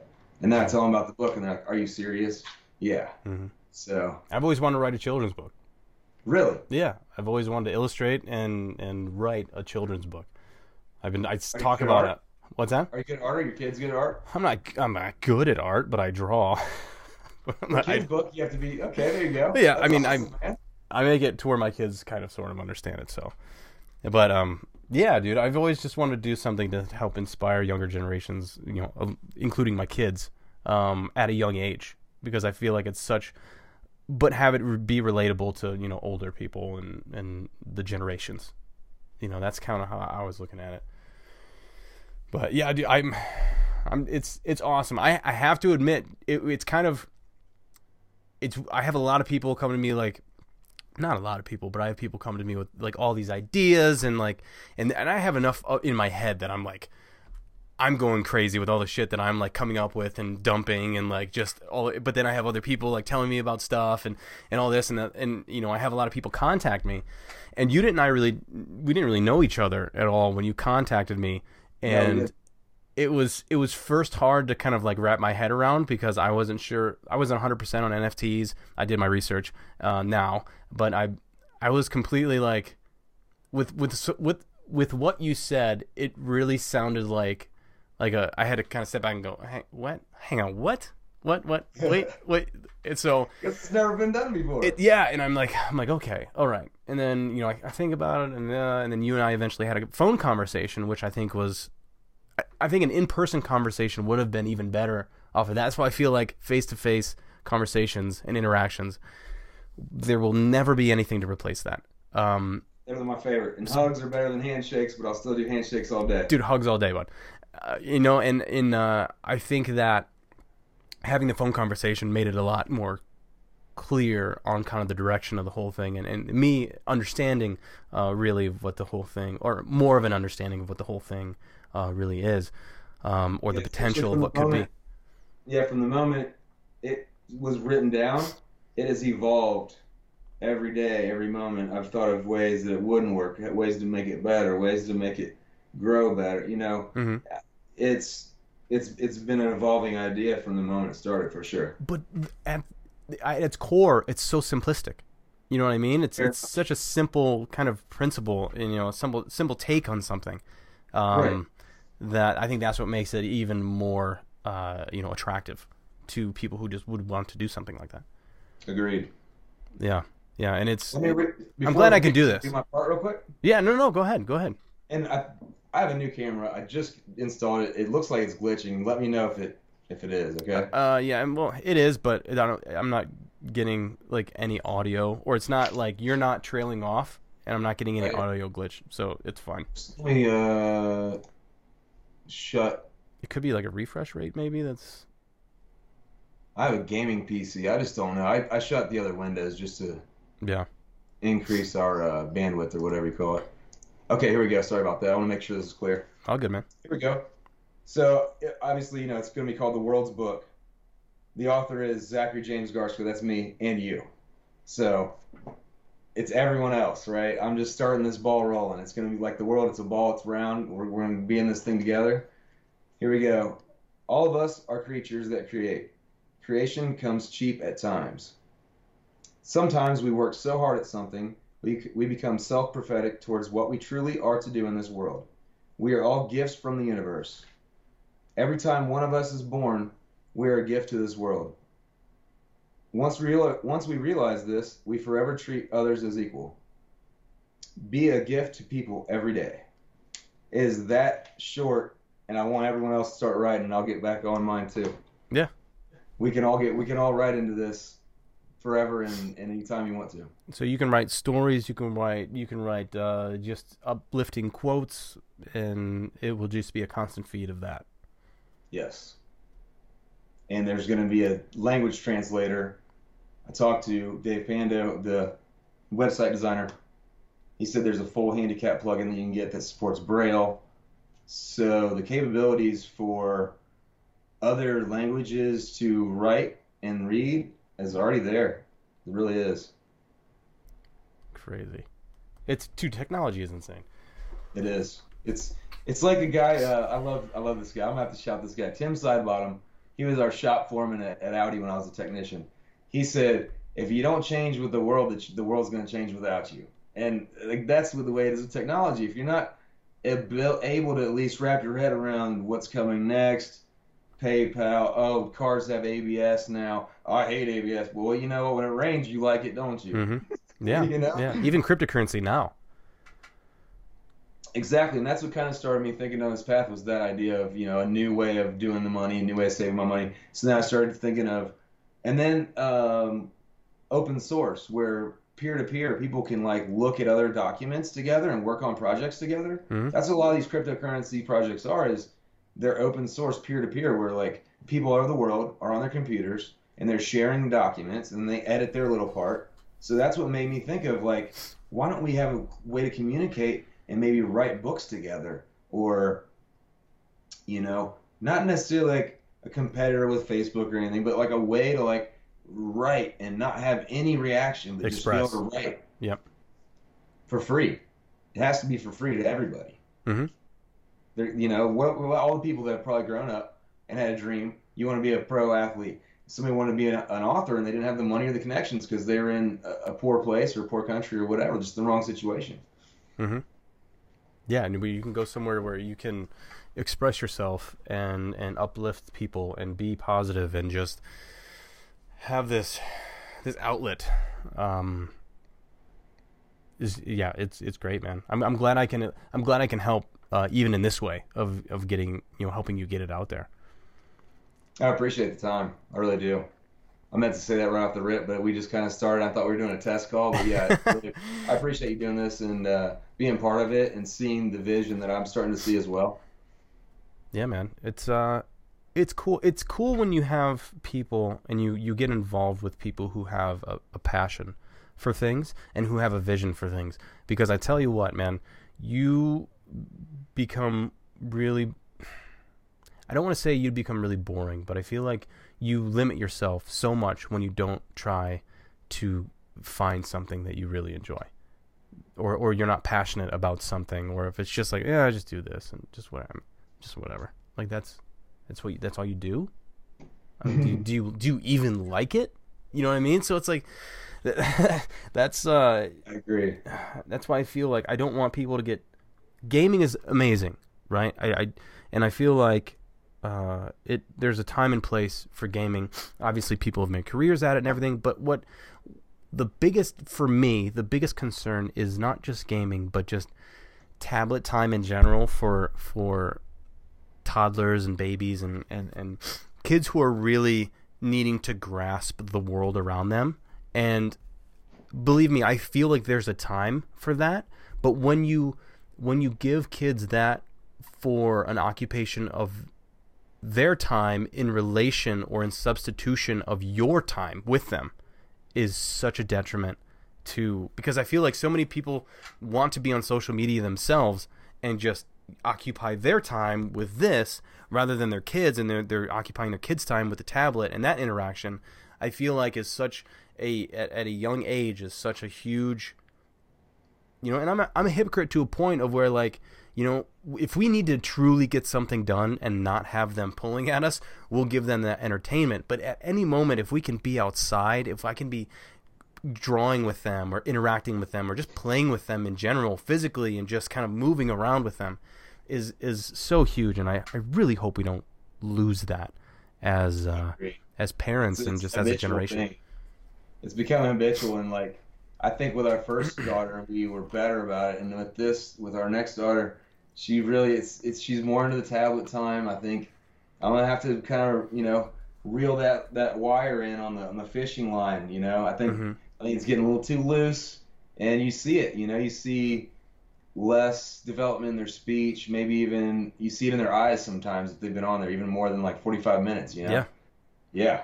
Yeah, dude, because it's true. They're windows to the soul, man, and is. Yeah, I might have smoked a little bit before this, but this is just how I feel. um, it's No, I love. I've heard that Windows of the Soul is so true. yeah, and you know, it's That's why I tell my daughters to look people in the eye when they talk to them. absolutely, and I have I try and I do that a lot where I look away, but then I come back. I find myself I'm like look like having that when you're talking, when you are the one talking, because I have no problem when somebody's speaking, I can look them in the eye, but when I'm talking, it, the connection there between somebody when you're like looking at them in the eye is undeniable. But I mean, it's um, you know, yeah, it's you you. I feel like everybody needs a break at the end of the day. Believe me, I under I, I do understand, but when you sit down with your phone and you you are valuing the time with this device more than you are the time with your your kids or your family in general, your parents or just just the people around you that are in close proximity to you. If um if you're in a public place and like that's that's what fucking blows my mind about. I'm sorry. I'm, I'm going off on a tangent, dude. We were talking about your world book, and I'm going off on some No, fucking like You're talking about, you know, we're talking about technology and, um, the value of our you time. know, right, in our time, but also the, you know, the kids, the kids and, and us using it for social media and just kind of almost to substitute real time with each other, Yes, and, and drawing, talking, reading. Exactly, and to shuffle into the real the the world book side, you know, giving them the tablet as a tool more than uh, more than a uh, consumption of their mind. You know, yeah. So it's like use it as a tool, so they can even use the world book. You know, they can start writing themselves uh, stories and creating creating things and yeah, yeah, man. Sorry, I'm just like passionate about just time, and I, I don't have a good memory, and it really bothers me. But I like your take. I like your I like your take. You know, and uh, I'm the same way. Especially when I get passionate about something, I have a tendency to get amped up. Everybody knows me, so they call me mow some grass. so I get a little amped up out there. Yeah, But uh, it's it's easy to get passionate, and when you really have a passion about something, uh, kind of like get you know almost ahead of your own thoughts, and it's hard for people to understand you sometimes. So that I I, I relate. yeah, yeah, dude. And I, you having the conversation that we are, I feel like we we have a really good, you know, similar mindset. Um, but it's like, and, and it's not that I'm trying to like push my my opinions or my ideas on anybody. This that's what's great. That's what's great about having a podcast and having conversations like this is I'm not pushing my conversation on anybody rather than you're listening to my opinion willingly hmm you know what I mean? So like if you don't want to hear kind of my thoughts on things, I by no means think it's hate related or anything like that that I that I believe in or I feel. Um, but what's cool is that like the great thing about a podcast is you you willingly chime in. Uh, or at least I find myself chiming in like into conversations and stuff and, and, and, and thinking. And when you get to thinking and and realizing when you're listening to something like a podcast i think that's what i enjoy so much about it is like it gets your mind going and it gets your Yes. it gets your it gets your uh, uh, opinion bag. The the drawstring string the drawstrings start to loosen up and you kind of like your ideas start to float around and feel a little bit more kind of all over the place. And you can actually take one of these ideas or, or one of these opinions and kind of put it in your bag and kind of like let it you know I never you know I never thought about it. it carries a little different weight now because you know this opinion's in there and um I don't I, I feel like opinion sounds so solid so solidified it's such a hard word it's more of like a, an uh an option. an option, an outlook. Uh, uh, yeah, it's just An opinion is not. Yeah, it's it's more of an option. It's like everybody's option that they chose because that's their opinion, and somebody relates, and some people don't. Mm-hmm. And I think for us to be so open minded is because we all have different tastes. So I think our only option is to be open minded because if we just solidify ourselves on one side or another, like you said, on this red or blue, then we are that. We are identifying. Yeah, we are identifying with whatever that is wholeheartedly.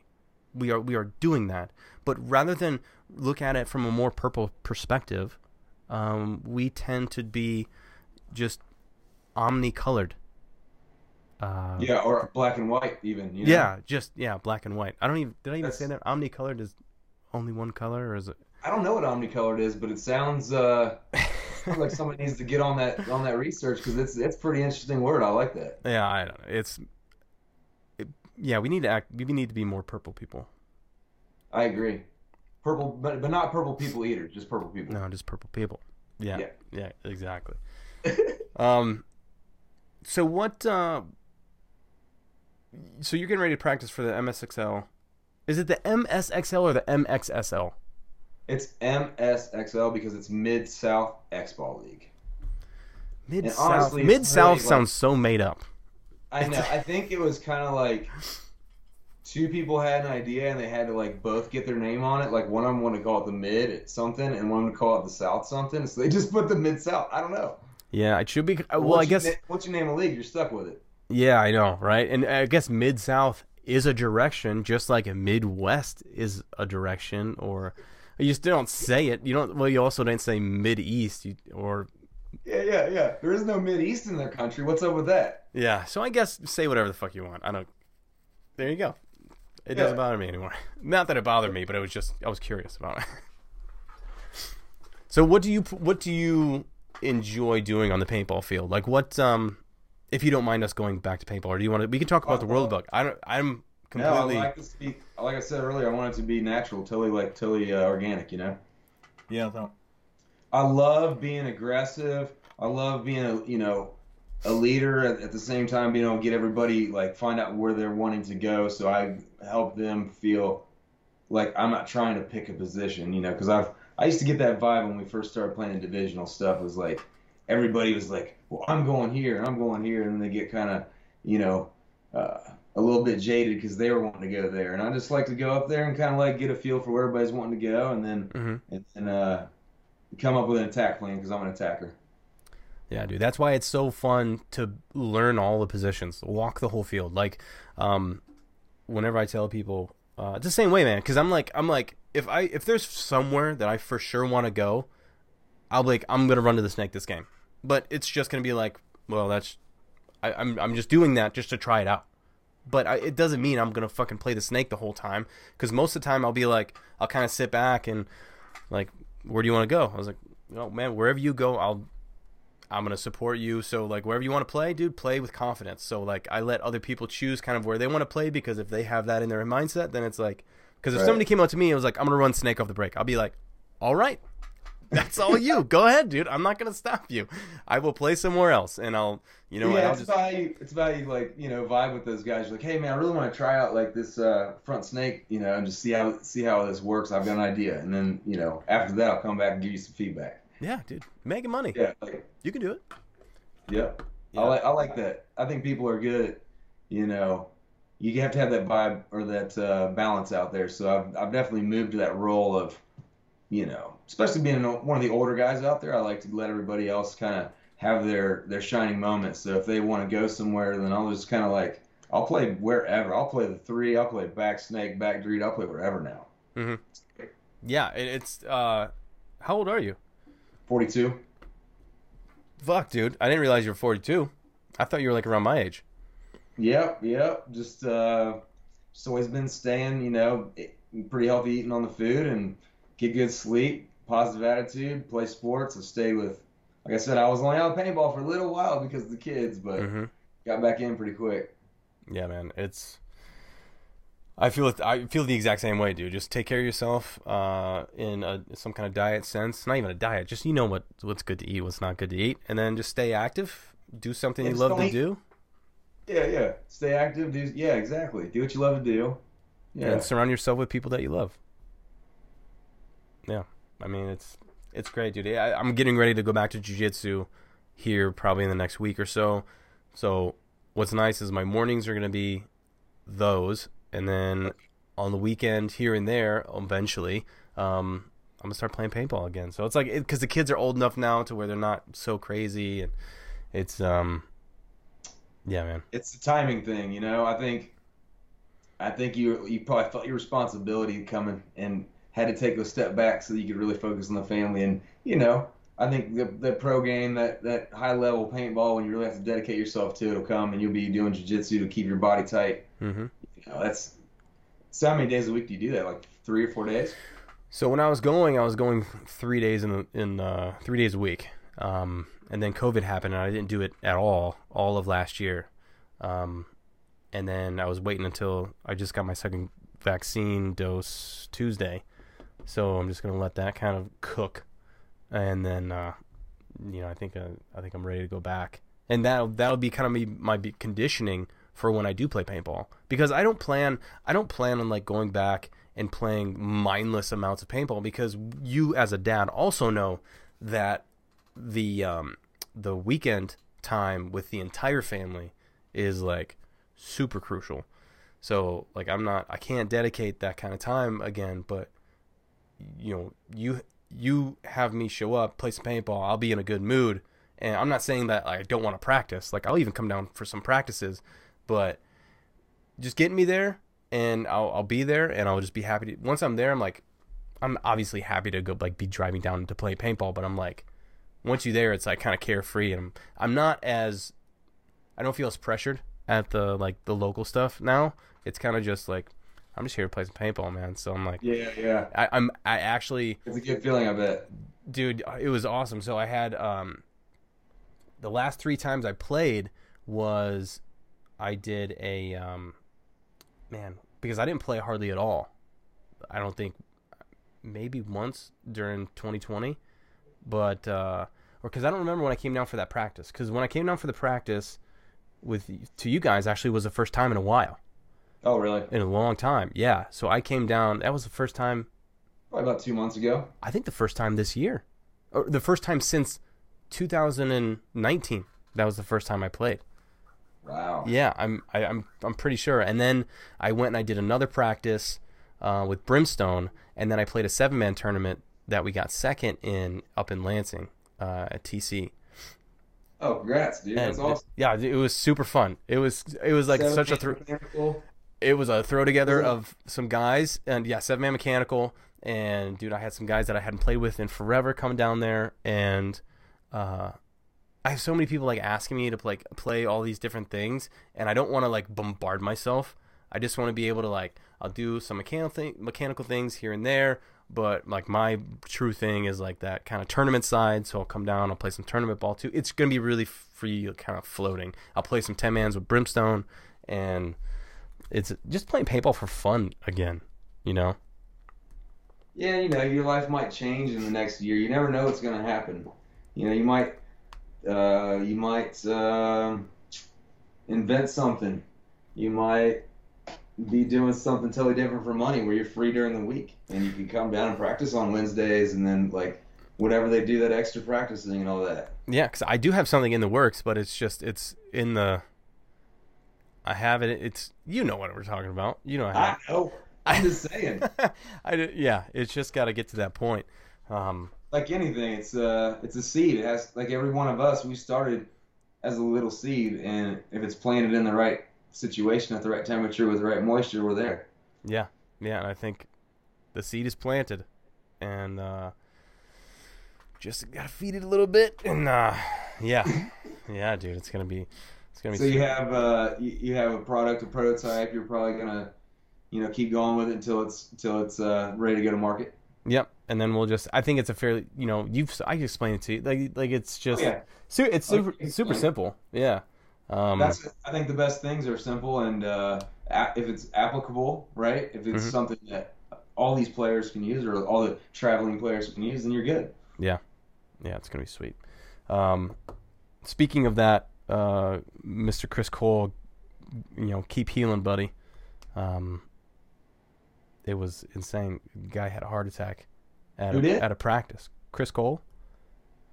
Really? Yeah, he had it. Yeah, and he, um, dude, he was like, I guess it was crazy. I guess it was craziness, but he, he's back and he's like good. He's, I mean, I don't know exactly how he's doing, but I know he's, I know he's respond. You know, not that he's responsive. He's back. He's fine. He's like, I think he's pretty sure he's back home and like, he's doing a good, Situation. dude. Yeah, I heard it was insane, man. Man, I've always I've always thought about that at practices for somebody to have a heart attack or I've seen people puke through their mask, which is gross. But Yeah. Mm-hmm. uh, yeah, I've always I've always like just uh, had that kind of like dark feeling in the back of my head. I didn't want to see it happen, but it's you know you're gonna see it at some point. At least he survived. That's that's amazing. Yeah, dude. Craziness. Craziness. Um Yeah, man. So is there is there anything that you want to talk about besides uh we can talk more about World Book, we can talk about um you know, uh, any or is there anything in specific that you wanted to uh to chat about or know or What? uh Oh, did you have any like sense? You know, you were one of the the few in the paintball world that I looked up to all these years. Is there any like pros in other sports that you looked up to when you were kind of starting off sports as a kid? Like any specific ones? Like you know all the ones that everybody talks about, but you know like was Jordan or somebody like uh, you know in, even a, like a race car driver, anybody? Um, I liked the idea of Jordan. I wasn't like a huge Bulls fan or even basketball in general. I it never really kind of clicked with me. Um, I played I played baseball, but I, I didn't like f- super follow baseball. I just enjoyed playing the sport itself. I didn't really follow anybody, so I didn't really have like I I remember watching like the McGwire and the Sosa thing and like uh, you know Barry Bonds and Bo Jackson or Bo Thomas. What was uh Oh yeah, oh he played for this uh the the, the White Sox. yeah, the White Sox. Yep, yep. Yeah, and um, I think it was Bo Jackson. Um, but all those like that that big hitter era of Mhm. like just jack dudes probably doing all kinds of drugs. But I remember like that, and I always, I, I always, I loved being shortstop, and I loved just hitting baseballs out of the park, like just with power and technique. That's it awesome. combined is like a, a great swing, a home run swing, because the bat feels great when it hits it. It, it feels Oh, yeah. great coming off, and it's just like the, the it just there's something as stupid as it sounds probably to people who have never hit a home run before there's something very enlightening about hitting a baseball and having it go over like a fence like i think Yeah. that's just as a kid it's always kind of that thing where it's just like everybody at least goal. yeah dude it's Right. like that's it's a win dude it's a it's a it's a little win so Yep. i always fantasize about that and then i actually almost ended up if i was You close like a pro? I, well i was close to I mean, like a pro baseball player that you really like looked up to or tried to be like or something. dude. No, the only guy that I really re- enjoyed watching, and it was still kind of sort of before my time, but I, I really liked watching, and I just liked his story and just how he carried himself and he played was uh, Barry Sanders. Um, oh yeah. from Detroit. Like just how he how he played, he actually inspired a lot of how I play paintball. Just because of he was a smaller guy, but he was he was um he was all he was multi-directional. He could go anywhere, dude. He can go backwards. He can go fucking diagonal. He he just found a clearing and took it. Yeah. And I feel like I, that's just kind of how I played football. That's kind of how I played baseball. That's kind of I related that to paintball and kind of took that kind of thing. I really I watched a lot of Barry Sanders. Um, oddly enough, I guess. Well, hey, he was special. I watched him a ton as a kid, and I never was a Detroit fan, but my grandpa was like from Detroit and all that. And yeah, we we we loved watching Barry Sanders, dude. He he had some. He was special. He was a one of a kind baller. And never won a Super Bowl, right? I don't think so. I don't think he never. I don't think he ever won a Super Bowl, and it's. I I actually funny story too. I was on a flight from somewhere. I was on a flight from Chicago to Detroit, and Barry Sanders was on my flight, and Oh, I really? I got to meet him, and I I told him that he was a big inspiration for me, and I shook his hand, and I took a picture on my fucking tiny little flip phone screen that I don't Oh, have yeah, yeah. anymore, and I I could never like put on a computer, and it's on some phone somewhere, probably in a gar you know wherever of me and Barry Sanders at the Detroit That's airport. That's great. Yeah, it So, was. uh, was he shorter than you or about the same height? He was about the same height. Okay. Actually, he might have been shorter because I think I'm I'm five ten on a good day, five eleven. Um, He's Probably shorter, a couple inches. but I think he was like five. I think he was like five nine, like five eight or five nine. I, I guess we could use the internet and Google it, but, um, yeah, dude, that was I thought that was cool, and it kind of just it like I said, it made that it kind of full circle when I got to meet him on a small plane that had twenty people on it, and he was one of them. Yep. Yeah. Did you did uh, is, was there anybody outside of football or anything that you uh, that you kind of watched too?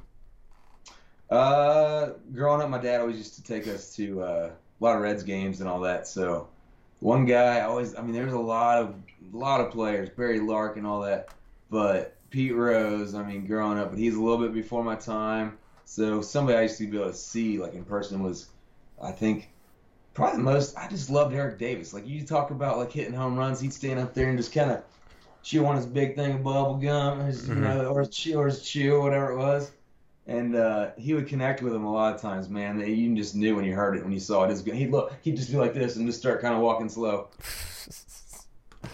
Oh, dude, I. It's so fun, man. cool. Yeah, it baseball's so fun, dude. I uh, I You try know what's funny? What's that? Have you ever you know go base? You ever go to the baseball cage or the hitting batting cages now? Mhm. Since you don't play anymore. Um, the last time I did was when I tried out for the Tigers. Oh, you did. That's it. Yeah, yeah, That's really cool. yeah, man. It it was weird too because it was like five years after high school or something like that, and I hadn't played ball at all, and uh, I heard about the try an open tryout, and I just went to the cages. I hit a few, um, and then I I just took some ground balls beforehand, like from a friend. He would just hit me ground balls and hit me ground balls. Like I did it for like two weeks straight before, like when I found out, and then until uh, you know until the tryouts, I passed everything. I got to the very last round, which was hitting, and I haven't hit off a machine that because obviously the machines are are slower um, than the one that they send or that they that they have there set up. They set up a machine. They had a bat that was like three inches longer and heavier than I've ever used. Um, and then also the helmet that they gave me that they had available was like a large or an extra large or something. So it was kind of loose on my head. And then I had this I remember those helmets. I had this 35 inch bat that was probably like just about the same amount of ounces. Like it was just like this huge timber stick. And I was like, I was like, man, I'm gonna have a tough time. And I got I even choked up a little bit on it. And I got up there and I just I couldn't connect. And they liked they liked the swing because even after I just fucking whiffed on them, um, they were even like, take a couple more. They I, I guess they liked the swing, but I was that probably if I would have connected with some, it would have been different. But that was the very last one before they they like let everybody go. I didn't make the cut on that one, but it was it was a cool. It was like a full day. That's cool. That's cool. You did that. You know, it wasn't meant to be, but you did. You tried it out. Yeah, but just thinking about it, man, hitting hitting home runs for fun, uh, getting paid for it would have been pretty sweet too. Yeah, yeah, for sure. Yeah, I think I think any sport that's worldwide should be on that level where you know you're up in that high ranking. Even semi-pro, you should get paid travel and stuff, and then pro should definitely um, once it becomes a worldwide sport, should be able to you know have that kind of funding. At some point, I think we're going to get there with all the sports. It shouldn't be so biased, you know, to where Yeah. if you're in a certain country, one sport has all the money, you know. mm-hmm. So, Yeah. So what's uh what's your goal or what's your uh, ambition with paintball? I mean, do you are you trying to go pro, or are you just trying to get really good on the on the local scene? I mean, you're not a you're not a young buck anymore coming into the scene, um, but what's your what's your personal kind of uh, take on where you want to be with Like paintball? anything, I like to do. I like to do everything to the fullest. So I do want to go pro. I like with anything. I want to make. If I have the ability, if I if I put in the work and the opportunity's there and the right people feel like I have what it takes to do something, like mm-hmm. anything I've done before, I'm gonna try it and, and you know, if I'm built for it, I'm gonna make it. So same with this book. I'm worried that, you know, nobody's gonna even understand it. You know, when I first contacted you, how how's it even gonna happen? How's it gonna fund it? All that stuff is all it's all doubt. You know, you just have to kind of cancel that doubt out, and then And figure at it least you can try things. Like you said, you went and try out for the Detroit Tigers. Like I, uh, my fiance's uh, um, uncle used to play for them, like semi-pro or pro, and like it's like pretty cool, man, to like be on that level, even to say you tried out for them and were that close. You know. Mm-hmm. Yeah, man. It's it's uh, it's it's inspiring just all around, you know. And uh, did you know Level Up was trying to pick up some guys? No, I honestly, it was. It's been organic, like a lot of things. I I had a team that a few guys. sorry, we had met on um, at the local paintball field, paintball country, and we had just been on the Facebook thing. And we're like, oh, let's make a team, and it was like Dayton Delinquents. We misspelled the name on purpose. it was hilarious. It was just such a noob team, and uh, you know, just Corona was going on. I was just congratulating some friends of mine that are still on the team and they reached out to me like, "Hey, you want to play D5?" I was like, "Sure." Like, I'll eat my humble pie and come play some D5. Like, come on, let's go. I'll, Mhm. I'll go and do my best. And we won our first tournament. It was really special. It was very, it was very awesome. It felt right, you know. Yeah. What do you think about the uh, the tournament scene, the the divisional tournament scene around uh, around like Ohio Southwest or Southern Ohio and kind of this middle area? I like it. I've not been in it very long. I've only been in the MSXL, so I would say that I like, I like the competition. Um, the prizes are decent. You know, um, it's a legit samurai sword, decent amount of money. You get paint towards the next tournament in the series. I believe if you're the series winner, you get free entry to NXL. So it is linked up. They have a cool way of linking and making those regional tournaments part of the national. And I think if they can kind of link all that together, Yeah. you know, there's not a whole lot of ability for regional players like me to travel to California and play in like the WCPPL or whatever that's called out there. hmm So yeah, it's it's nice that we do have a good league and it's very good competition, but there's definitely you know and they're making they always send out I think they they reached out to all the people that were registered players you know for changes that they want to make this season and ask you know it was kind of survey so Yeah. they do that I think that's important That's cool, man. That's that's cool that they're giving you know people the uh, a voice of the really the people who play what they want to see. I mean, obviously, all the shit ideas are gonna go one way, you know, and and that's but that's how you get. It's the same on decision making in general, man. Until you make the right decision, you have to go through the shitty ones. So, you know, that's that's great. I always, I always thought the fans of the league should be able to create different field layouts and then have a, a council of, of players of the league or people of the league um, decide on those 10 on which one is going to be played at this tournament. You know and what I still mean? do blind layouts right And still, still, yeah, still do blind layouts, but then, switch to that this year but then everybody, everybody can contribute. And how cool would it be? You know, obviously everybody's going to be able to vote on the ones that they like. So, and and if anything, you can have 50 layout like do do it like this. So so not the people the final 10 or 5 or whatever people decide on the final 10 fields um decide on the 5 that are actually going to get played right?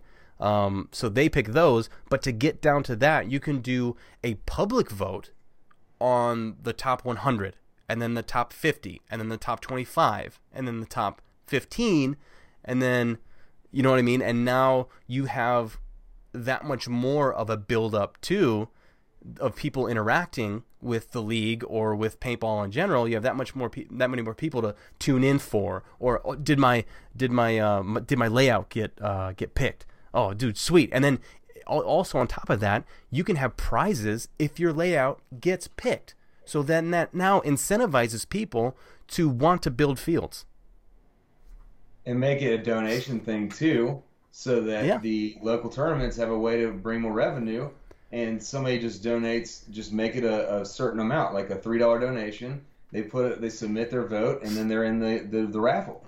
This could be like a third party app or third party thing that you can have fields uh, use. It could almost be it could almost be like an APPA or a fucking uh, a regional tournament or it could be its own entity and those tournaments could use it and it could be used as a universal like uh, field not field generator but um, field vote You call it, yeah, you can call it like a competition maximizer and do it for all the leagues all over the country. Yeah, and you can go in there and you can you can you can pick your region, pick your state, pick your city, pick your field, and then you can you can either donate a layout or you can see the layouts that are um and then you can vote on the layouts and then just have them all on a timer. Yeah, have them all on a timer and then you can have whoever runs it, they can be an administrator on that Yeah. file or w- whatever on that piece, and they could be the final say. Like the field owner could be,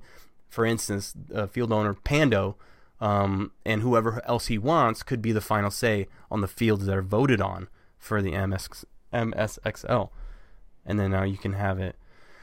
But I don't have. I'm not. I don't have any computer science or I don't program or anything like that. So somebody can go take my idea. Whoa, yeah. Hey, so- that's what you do. Yeah, you just you you build a team when you have a great idea and you know refine it, figure out what makes it a little instead of like five votes, you know, maybe make it three votes or two votes, so that it's like it goes from twenty to ten to five shadow ones that are picked the night before, and it's still a, a still a blind layout, but like maybe uh you know teams have like they they know maybe of ten or five that it could be, you know. hmm Yeah. There you go. and it's all something that's um, for building up funding for the league, better amenities, grandstands. That way, people can we have more people coming to see it. More families are coming to see their their kids there, right? And then the people that have put in can either get their prize, like uh, you know, pay for shipping, get shipped to them, or be at the event and, and get it there. Yeah, and what you could do too is if you want to, you could be like to you can you can submit multiple layouts, but every layout after the first one is a dollar. You know what I mean? So the so your first layout uh like your first layout's free, but if you want to if you want to do another layout at that same location, you have to donate a dollar. And then you could just and then yeah. So there's Well, another now way. it's not much nowadays, so we might have to make it like five dollar. Yeah, I guess so, right? Fuck me. It's a bit it's a Bitcoin to donate. no, no, that's that's crazy money. But yeah, like it needs to be it needs to be worthwhile, and then that way you can get good prizes. You can buy grandstands. You know, it's it's something that people are willing to donate. Like this book idea, I was thinking. I mean, unless there's and what's cool is the people who have a lot of money can donate a lot of money, but the people that are everyday people can donate one, three, five dollars, probably more than one, because they're gonna know that's not really much, Mhm. and it grows fast. It helps. It helps get infrastructure spread out helps other people be able to write into the book. It's you know same with like an idea like that. You know you get some of the right people thinking, hey, this is it. Mhm. Let's make this make paintball better or make it more of a fan experience too, because you know the more people hear about this sport, the more they're going to want to go play it. And if they're not, if there's not a field around, it's going to have to grow on its own. Yeah. Yeah, ex- exactly, man. And the more ideas we have about paintball and to grow paintball, the better. I mean, you know, grow paintball is such a used very loosely. Uh, meaning, I feel like a lot of people say it, but don't act on it. And I think I think the more we act on it, uh, the better. And you know, it's things like this, and just not just grow paintball, but grow, you know, grow your your yourself, uh, grow your own, if you want to. Exactly. You, you definitely. I heard something today about investing in yourself, and it was uh, Warren Buffett. it was it was a hundred percent return if you invest in yourself. You know, like we were saying, you could fail or whatever, but if you're investing in yourself, that's a hundred percent return. You're investing in yourself with no so- risk. right? Yeah. You're putting energy in the right place. You know, and if you're doing it for the right reasons, because you want to be a better dad or a better paintball player or a better teammate or a better, you know, uh, inventor or like, you know, just like if you're always just trying to figure out what your purpose is in life, then without kind of doing that self reflection and trying new things, um, and be willing to like invest invest in yourself and invest in others, you know, Mhm. um, like your own your own siblings, your own friends, uh, when they say they're trying out like, you know, fire uh, fireman school or something, or they're gonna go like just new, learn a new trade to be a truck driver or whatever. But just be like, dude, that's awesome. You know, try it out. Like you're at the right age to just do that. Try it. You might make great money and have all this free time and be able to schedule off your time and play paintball as much as you want. You just never know. Yeah, and just because it's not your dig, um, doesn't mean that it might not be theirs. Right. Because we're all definitely so much different. That's right, all, dude. That's why there's different flavors of ice cream. Yeah, but vanilla's still the best. No, I don't know about that. Uh, yeah, see, man, it's like vanilla is great. It's a great base. It is. Vanilla's a great base. Can't beat that chocolate chip though. Cookie dough, bro. Cookie dough's pretty bomb. Yeah, it's pretty bomb. Chocolate chip cookie dough. Cookie Yo, dough. With, add a little peanut butter in there too. Oh man. I think somebody has a home run uh, ice cream right there. Man. Hey, hey, speaking of which, have you had the Cincinnati Reds edition home run uh, United Dairy Farmers ice cream? It's it's something just like that. Cookie dough. It's got the peanut peanut butter and it's got the chocolate swirl. No, I haven't. Yeah, they do it in the summertime, right around red season, right around now. Cincy Reds. Cincinnati Reds. It's called Grand Slam, I think, is the is the the name, and it's United Dairy Farmers ice cream. UDF. I'm a, s- I'm a, s- uh, I wouldn't say an ice cream snob, but I just really enjoy ice cream. It's Oh, my I- it's my kryptonite, dude. My woman would say, uh, I can't have it in the house because as soon as I have it in the house, it's gone. It's gone, bro. It's like I'm gonna go have a bowl of ice cream, and she looks at me and she's like, she knows that she means I'm going to take the cardboard cup that is in the fridge that is shaped like a bowl, and I'm gonna eat that entire thing.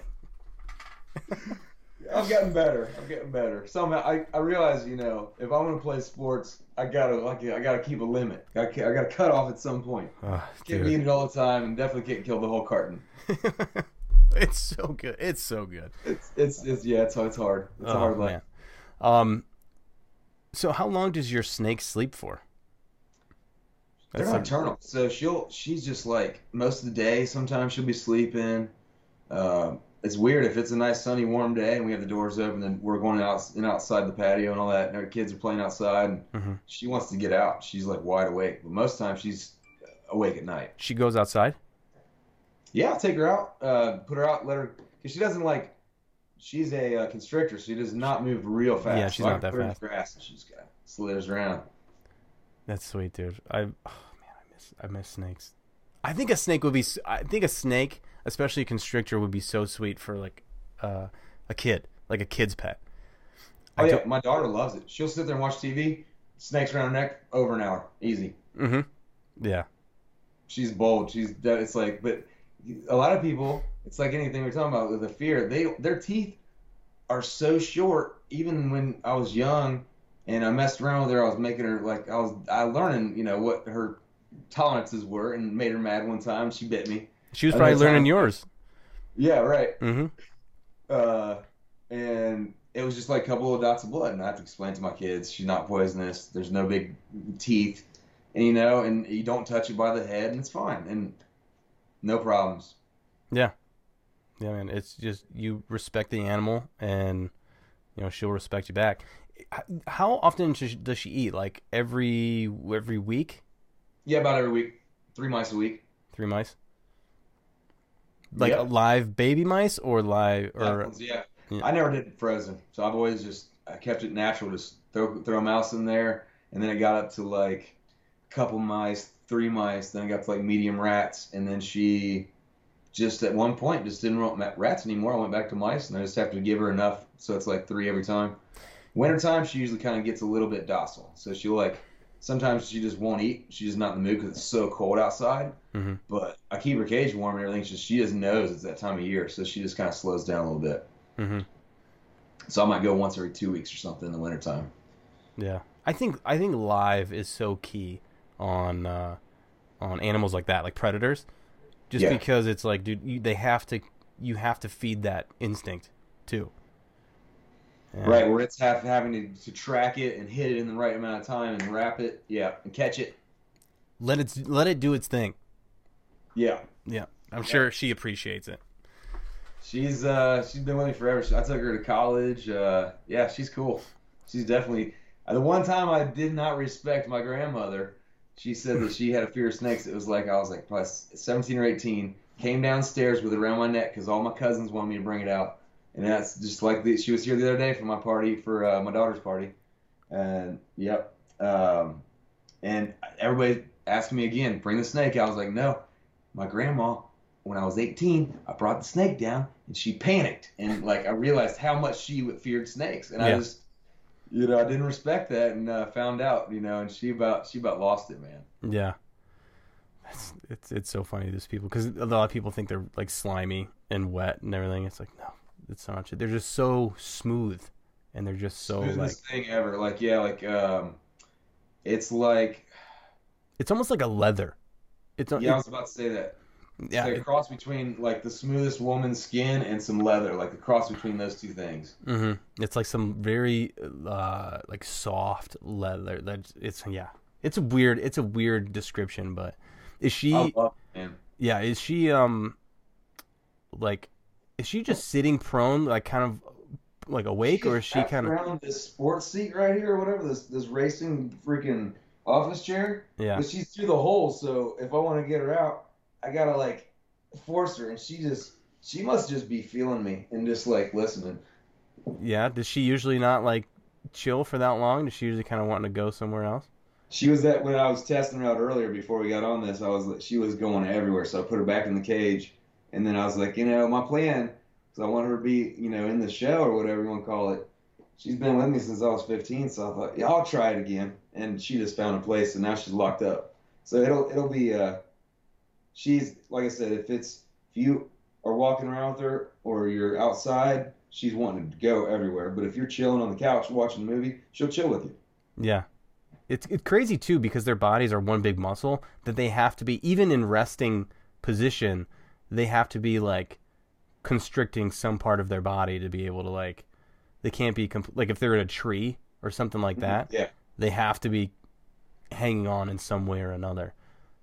They're that they're mostly they're like one long spine and all their organs are are longwise and they are like all one muscle. But yeah, I bet like I bet the mass of them like if they're wrapped around a branch because they like to ball up around the branches. hmm I bet you if they wrap just right, they probably don't have to put too much energy in. But when she's like just laying there sleeping in a in a Oh, yeah, wraps yeah. a circle, she's just usually in that position when she's sleeping. Oh yeah, because you see like the, the the vine vipers and everything, they're just kind of drooped over uh, a this even the smallest branches. Right. It's crazy how well how good of climbers they are too. This one glow up glass up like the wall it's, it's, until her body gets too heavy and she comes back. It's great. That's crazy. Um, well, hey man, if um, is there anything else you want to add to the uh, to the World Book part, or uh, is there anything else you want to bring up? uh, I just want to say I love Lockdown Paintball. The world's book itself is just beginning, and I started an Instagram which is at the world's book purple. So that is going to be where I'm going to upload a link to this interview, probably uh, this podcast. Any the art is going to go there. The art that my mother's going to do with me. So my mom's going to help me create the book cover, which is going to become a book that is NFT. It's going to be an NFT that opens. So that's all. I'm just going to be reaching out and looking for volunteers that want to be part of the project. And that's going to be probably the best way for now to get a hold of me and, and be part of this project is what I'd like to say for sure. Awesome. And how do uh, how would somebody go about doing that? Where can Go they to reach you? Instagram uh, at the world's book purple. You can do my just regular email if you just want to email me. Um, the car castle, the car castle at gmail.com. Um, I just want to collaborate. I'm all about making this a full charity. I'm all about doing it legitimate. Um, I'm just going to take it the right step at a time. I think the very first thing is is to reach out and find some people that want to, you know, be part of building this website. The website's not going to be that complex, but I've talked to Dave Pando, and I'm willing to put up at least at least a couple hundred dollars of my money towards that project and that website myself. And I'd like other people to join in. And it's probably take another ten or dozen dozen people, and we'll get the website started. We'll upload my part, and as soon as people, as soon as the website's going, people can before. I mean, yeah, as soon as the website's going, we're gonna have people submitting their books. That's awesome. And is, is it going to be at theworldsbook.com? Theworldsbook.org because I believe you have to use that for charities. Okay. Or that's the one that's usually used for charities. Why did I say at like as a tag? It's not fucking Right, right. but no, the Instagram is at the World's Book Purple. purple. Yeah. And then the web just because the somebody else is the World's Book already. So, it's all right. good, but yeah, the, the website I think uh, the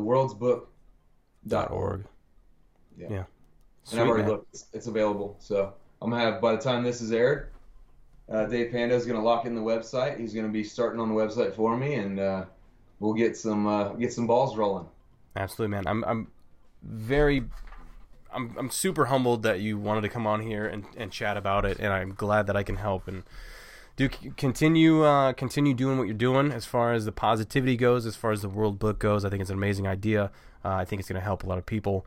Um, continue on just doing great things with the uh, with the paintball team, with helping younger generations come up and everything, and just being involved in the Ohio divisional side, and just playing paintball in general, and uh, keeping uh, keeping everything going. And all you guys out there that are playing in Southern Ohio and everywhere around there, dude, in Ohio, everywhere around wherever you are, continue to play paintball, man. And it's just Yes, support each other. yeah, I can't wait to come down and play some more like tournament style ball and uh, to get on that field again, dude. Because honestly, it was literally like I spent hardly any time in between points on that mechanical practice f- with the other 10 man guys because every time we stopped playing the 10 man points, I would walk over and try and jump on a squad on that side and then play mechanical on the speedball field and then just go continually playing paintball as That's much as awesome. possible.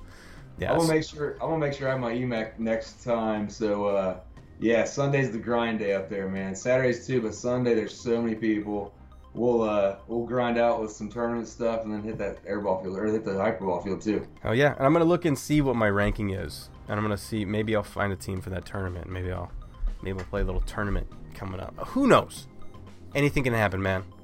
I know people want you, man. I know that uh, when you have the time for it, and Yep. you know you're ready to groove, man. This is I saw you out there. It's like I was like, man, it was it was cool. It was cool to be. It's always it's always an honor for me to be playing with those other pros because I learn every point. I learn just watching them on the sideline. It's just it's really special to be, you know, pushing yourself to that top level. It's just awesome.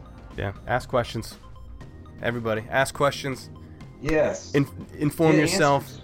Yeah, get answers. Educate Right? yourself and uh, live life. Fully. Awesome, Zach. Thank you so much, man. I really appreciate All it. And best, uh, yeah, and we'll we'll talk to you soon. Sounds great, Carl. Later, bud. Peace. See you.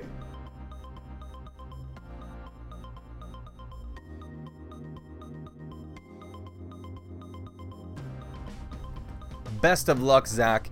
Thank you, man. Thank you for coming on here and uh, and letting letting everybody know about uh, about what you're about to put out. And um, you know, I think it's going to help a lot of people. I think it's really going to unite a lot of people and bring people together.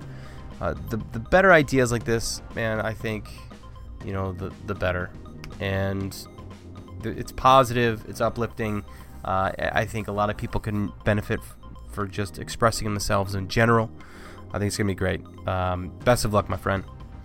Uh, a big thank you goes to our sponsors, uh, Halo Sports Drink. That's halosport.com. Uh, again, super refreshing, amazing product, and you can find everything at halosport.com and use the promo code TPOP, and you'll get 10% off your entire order. So check it out. They have bottles, they have cans, they have the on the go packets now, which are super convenient. Uh, check them out and, uh, and give them a try.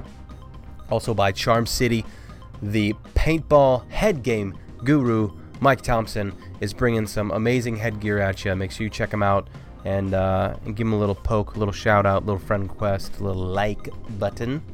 And, um, and yeah, let me know what you think. Also, to Melloveo, uh, an amazing CBD company who has equally amazing product and that has been super beneficial to my everyday life along with my athletic endeavors. So I have to definitely give a shout out to uh, to Melloveo for supporting the podcast for as long as they have, and just for the overall, uh, just their overall mindset and, uh, and and business in general. They they do great things for their community along with the paintball community. It's it's great, and I'm so fortunate to be uh, to be teamed up with them. So. Uh, also, guys, if you're looking for a little discount on your order from Melloveo, you can uh, type in capital TPOP and you'll get 15% off. So check them out, M E L L O V E O dot com. Again, thank you to all the patrons out there and everybody supporting the podcast and listening. Thank you so much. It's uh, time and time again. I will be thanking everybody for listening. It's uh, it's great, and I'm super fortunate to be able to do this. And um, and yeah, let's keep them rolling. Uh, please, everybody, do not text and drive. Keep your eyes on the road and uh, play more paintball. That's it. Play mo paintball. We'll see you guys here soon on the Playing On podcast. Peace.